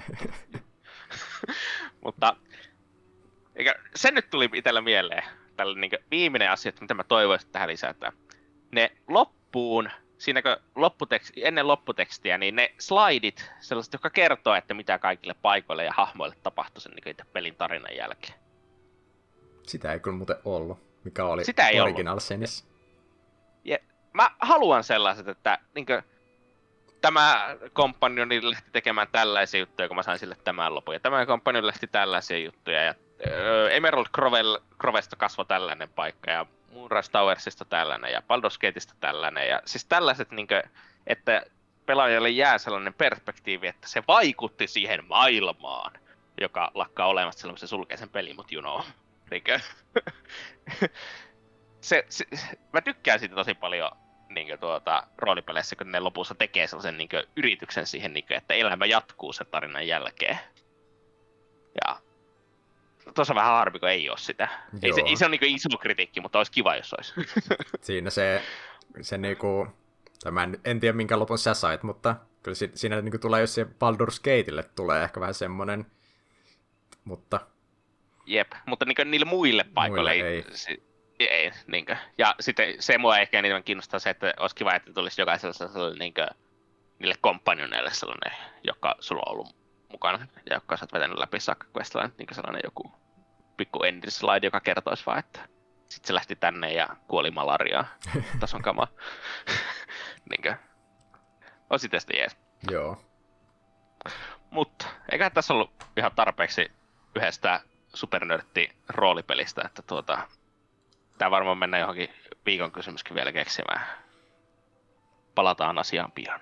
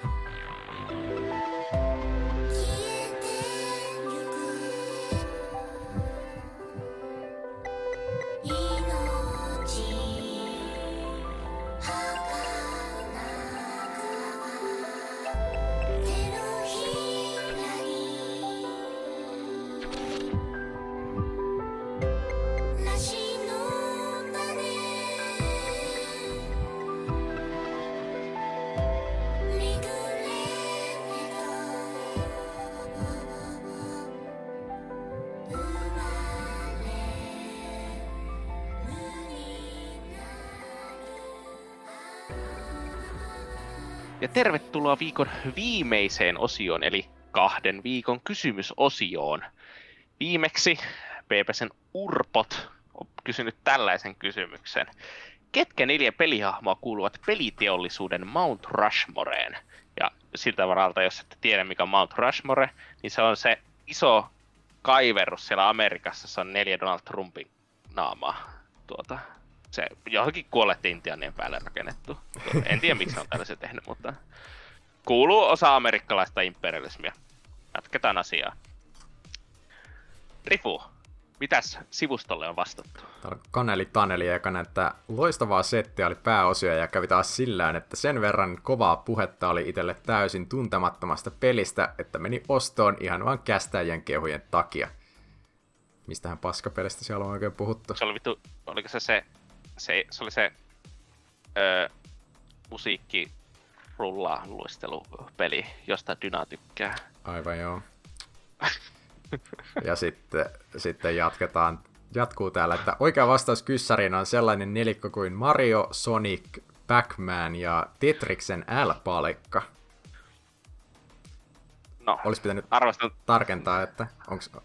Onko, tarjotaanko L-palikalle nimenomaan sitä, mikä on L vai se käänteinen? No, no sitä mikä on L oletettavasti, mutta arvostukset tosta viimeisestä valinnasta, että ei olisi tullut L-palikko meille. Ja sitten oikeasti hyvien pelien pelaaja, ei se lehti vaan eläin, sanoi Hasuki, Nameless Man, Mega Man, Samus ja Zelda. Mario saa sitten oman vapauden patsaan. Se on ihan ymmärrettävä, että P B C kuuntelee, että ei neljään osaa laskea. R K O täällä seuraavan, että Mario nyt on aika selvä. Sitten voisi laittaa Pac-Manin, Sonicin ja vaikka Gordon Freemanin. Öö, P S. Nyt kun Dyna oli äänessä tässä jaksossa, niin täytyy kysyä, että missä on Ose ja Anserks? Ei ole äijä kuollut jaksoissa aikoihin ja alkaa vähän huolestuttamaan, kun toinen on kuitenkin ennenkin kuollut ja toinen nyt vaan sattui olemaan Ose. En kyllä tiedä, milloin, milloin on viimeksi ollut. En tiedä. Tietääkseni molemmat henkilöistä ovat elossa tai sitten niiden sosiaalisten median tilit on vaan kaapannut niiden murhaajat. Sekin on mahdollista. Sitten täällä on vastannut tällainen ö, old school fani selvästi, kun Julius Fani kaksi kaksi kaksi. P P C Rusmoreen pääsisivät Tootsi, Mika, Lord Salor sekä Leijonanpää. Milloin Lord Salor ääni halloille? Nyt on kyllä kaivettu jostain eetteristä. Oh. E, e, täytyy sanoa, että en tiedä mitä Salor tekee nykyään. Tai no, siis on mulla jonkinlaista tietämistä, mitä se tekee nykyään, mutta en tiedä, pelaako se videopelejä enää nykyään. Sanotaan näin. Ei ole hetkeen kuulunut. Ei. Sitten täällä sivustolla viimeisenä vielä Kyrpä Jyrä. Mario, ilmiselvä valinta. Sonic. Jos Mario on pelima- pelimaailman mikkihiiri, niin Sonic on pelimaailman akuankka. Että Lara Croft, Metroid ei osaa ryömiä, vaikka onkin nainen, että nostaa pelimaailman ensimmäinen boss lady ansaitsemalleen kunnia jalustalle. Ja sitten Master Chief. Sony ei ole vieläkään saanut itselleen maskottihahmoa, mutta Microsoft tuli melkein kymmenen vuotta perässä ja onnistui tekemään itselleen maskottihahmon. Kyllä, tästä, tästä vasta saavutus. Tästä pisteet. Joo, tää oli hyvä. Mut siirrytään Discordin puolelle, jossa on hiukan lyhyempiä vastauksia. Nimittäin öö, soveltaa, että Chrono, Lukka, Makus ja Sonic. Sitten ja seuraavana öö, John Matrix kirjoittaa, että Mario, Sonic, Pikachu ja Minecraft-hemmo. Itse Steve.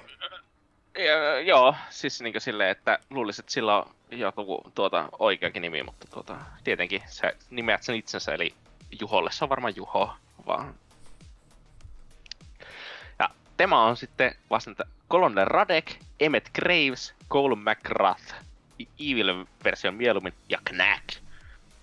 Öö, en Mä... tiedä, kuka on Emmett Graves ja Cole McGrath. Eikö Cole ole se Infamous-tyyppi? On! Häh? Mitä sä tiesit? No, kyllähän nyt Infamous Cole on ikoninen, ikoninen PlayStation-hahmo.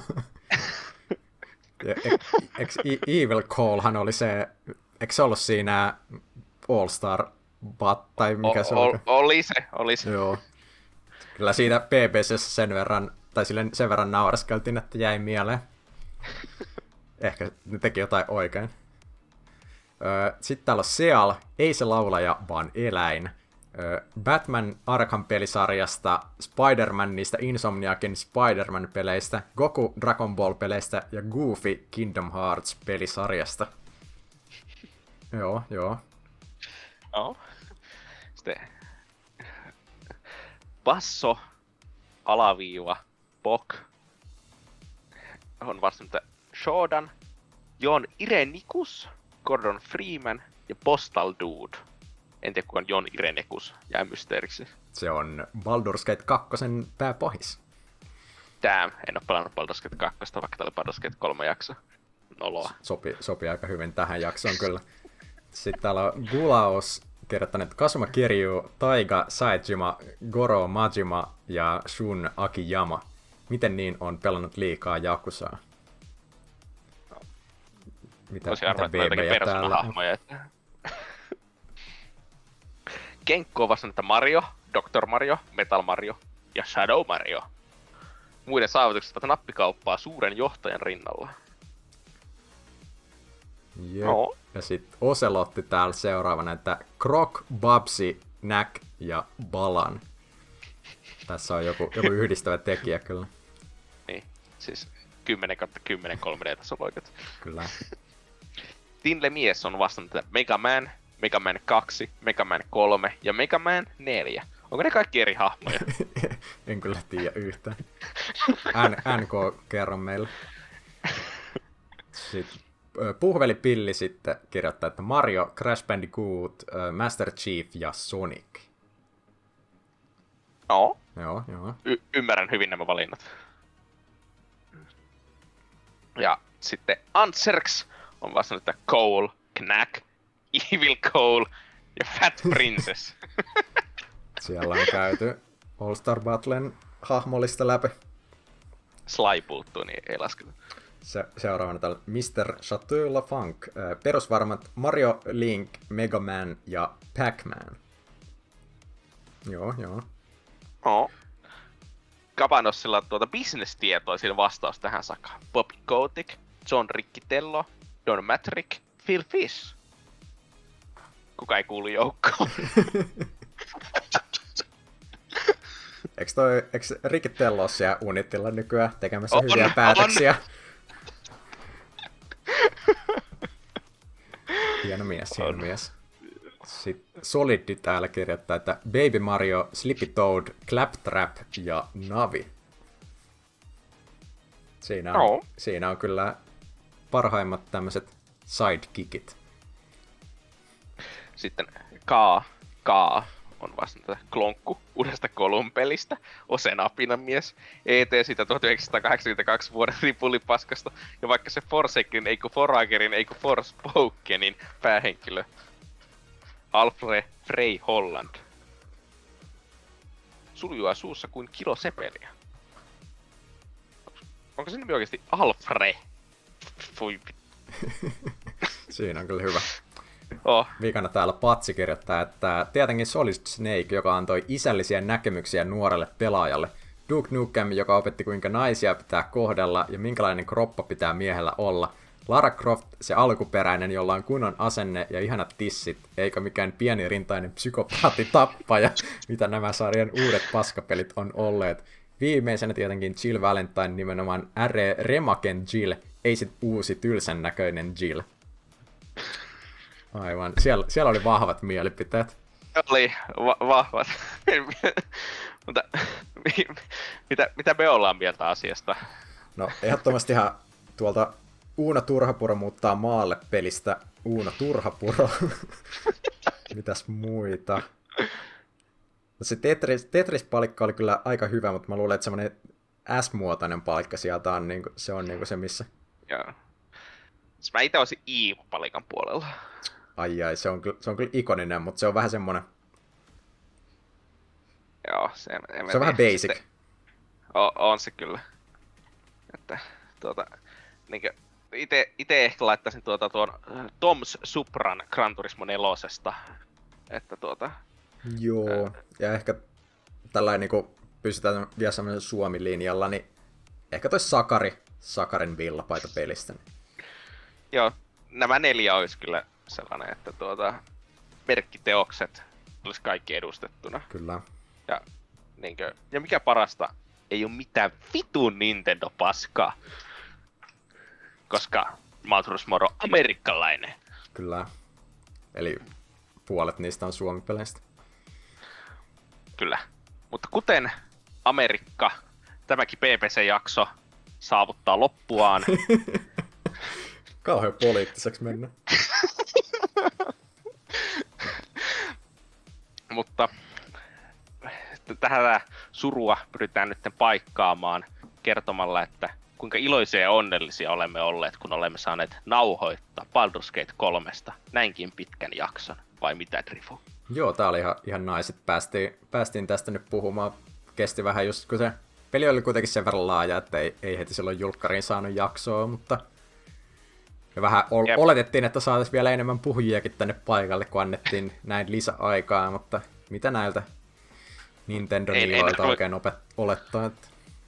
Jep, eikä ei voi ei voi tuota liikaa olettaa, mutta tuota niin vähän se, se Baldur's Gate on kuitenkin hyvin sellainen peli, että me voitais puhua tässä koko päivä spoileriosio tyylillä, että jossa verrattais molempien reittiä sen Faeronin halki, mutta tuota toivottavasti tämä nyt inspiroisi jonkun niin ostamaan ja pelaamaan sen pelin, koska se on sen arvone. Ja olisi hyvin harmi, että jos se jää tälleen niin huomiotta puolen vuoden päästä ihan vaan sen takia, koska se genre on vähän sellainen, ei niin helposti lähestyttävä kuin joku action roolipeli olisi.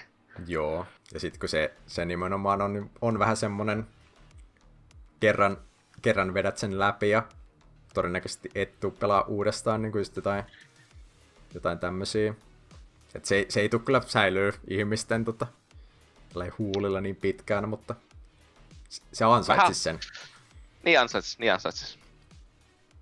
Mutta näihin katkeran suloisiin tunnelmiin sanomme hei hei.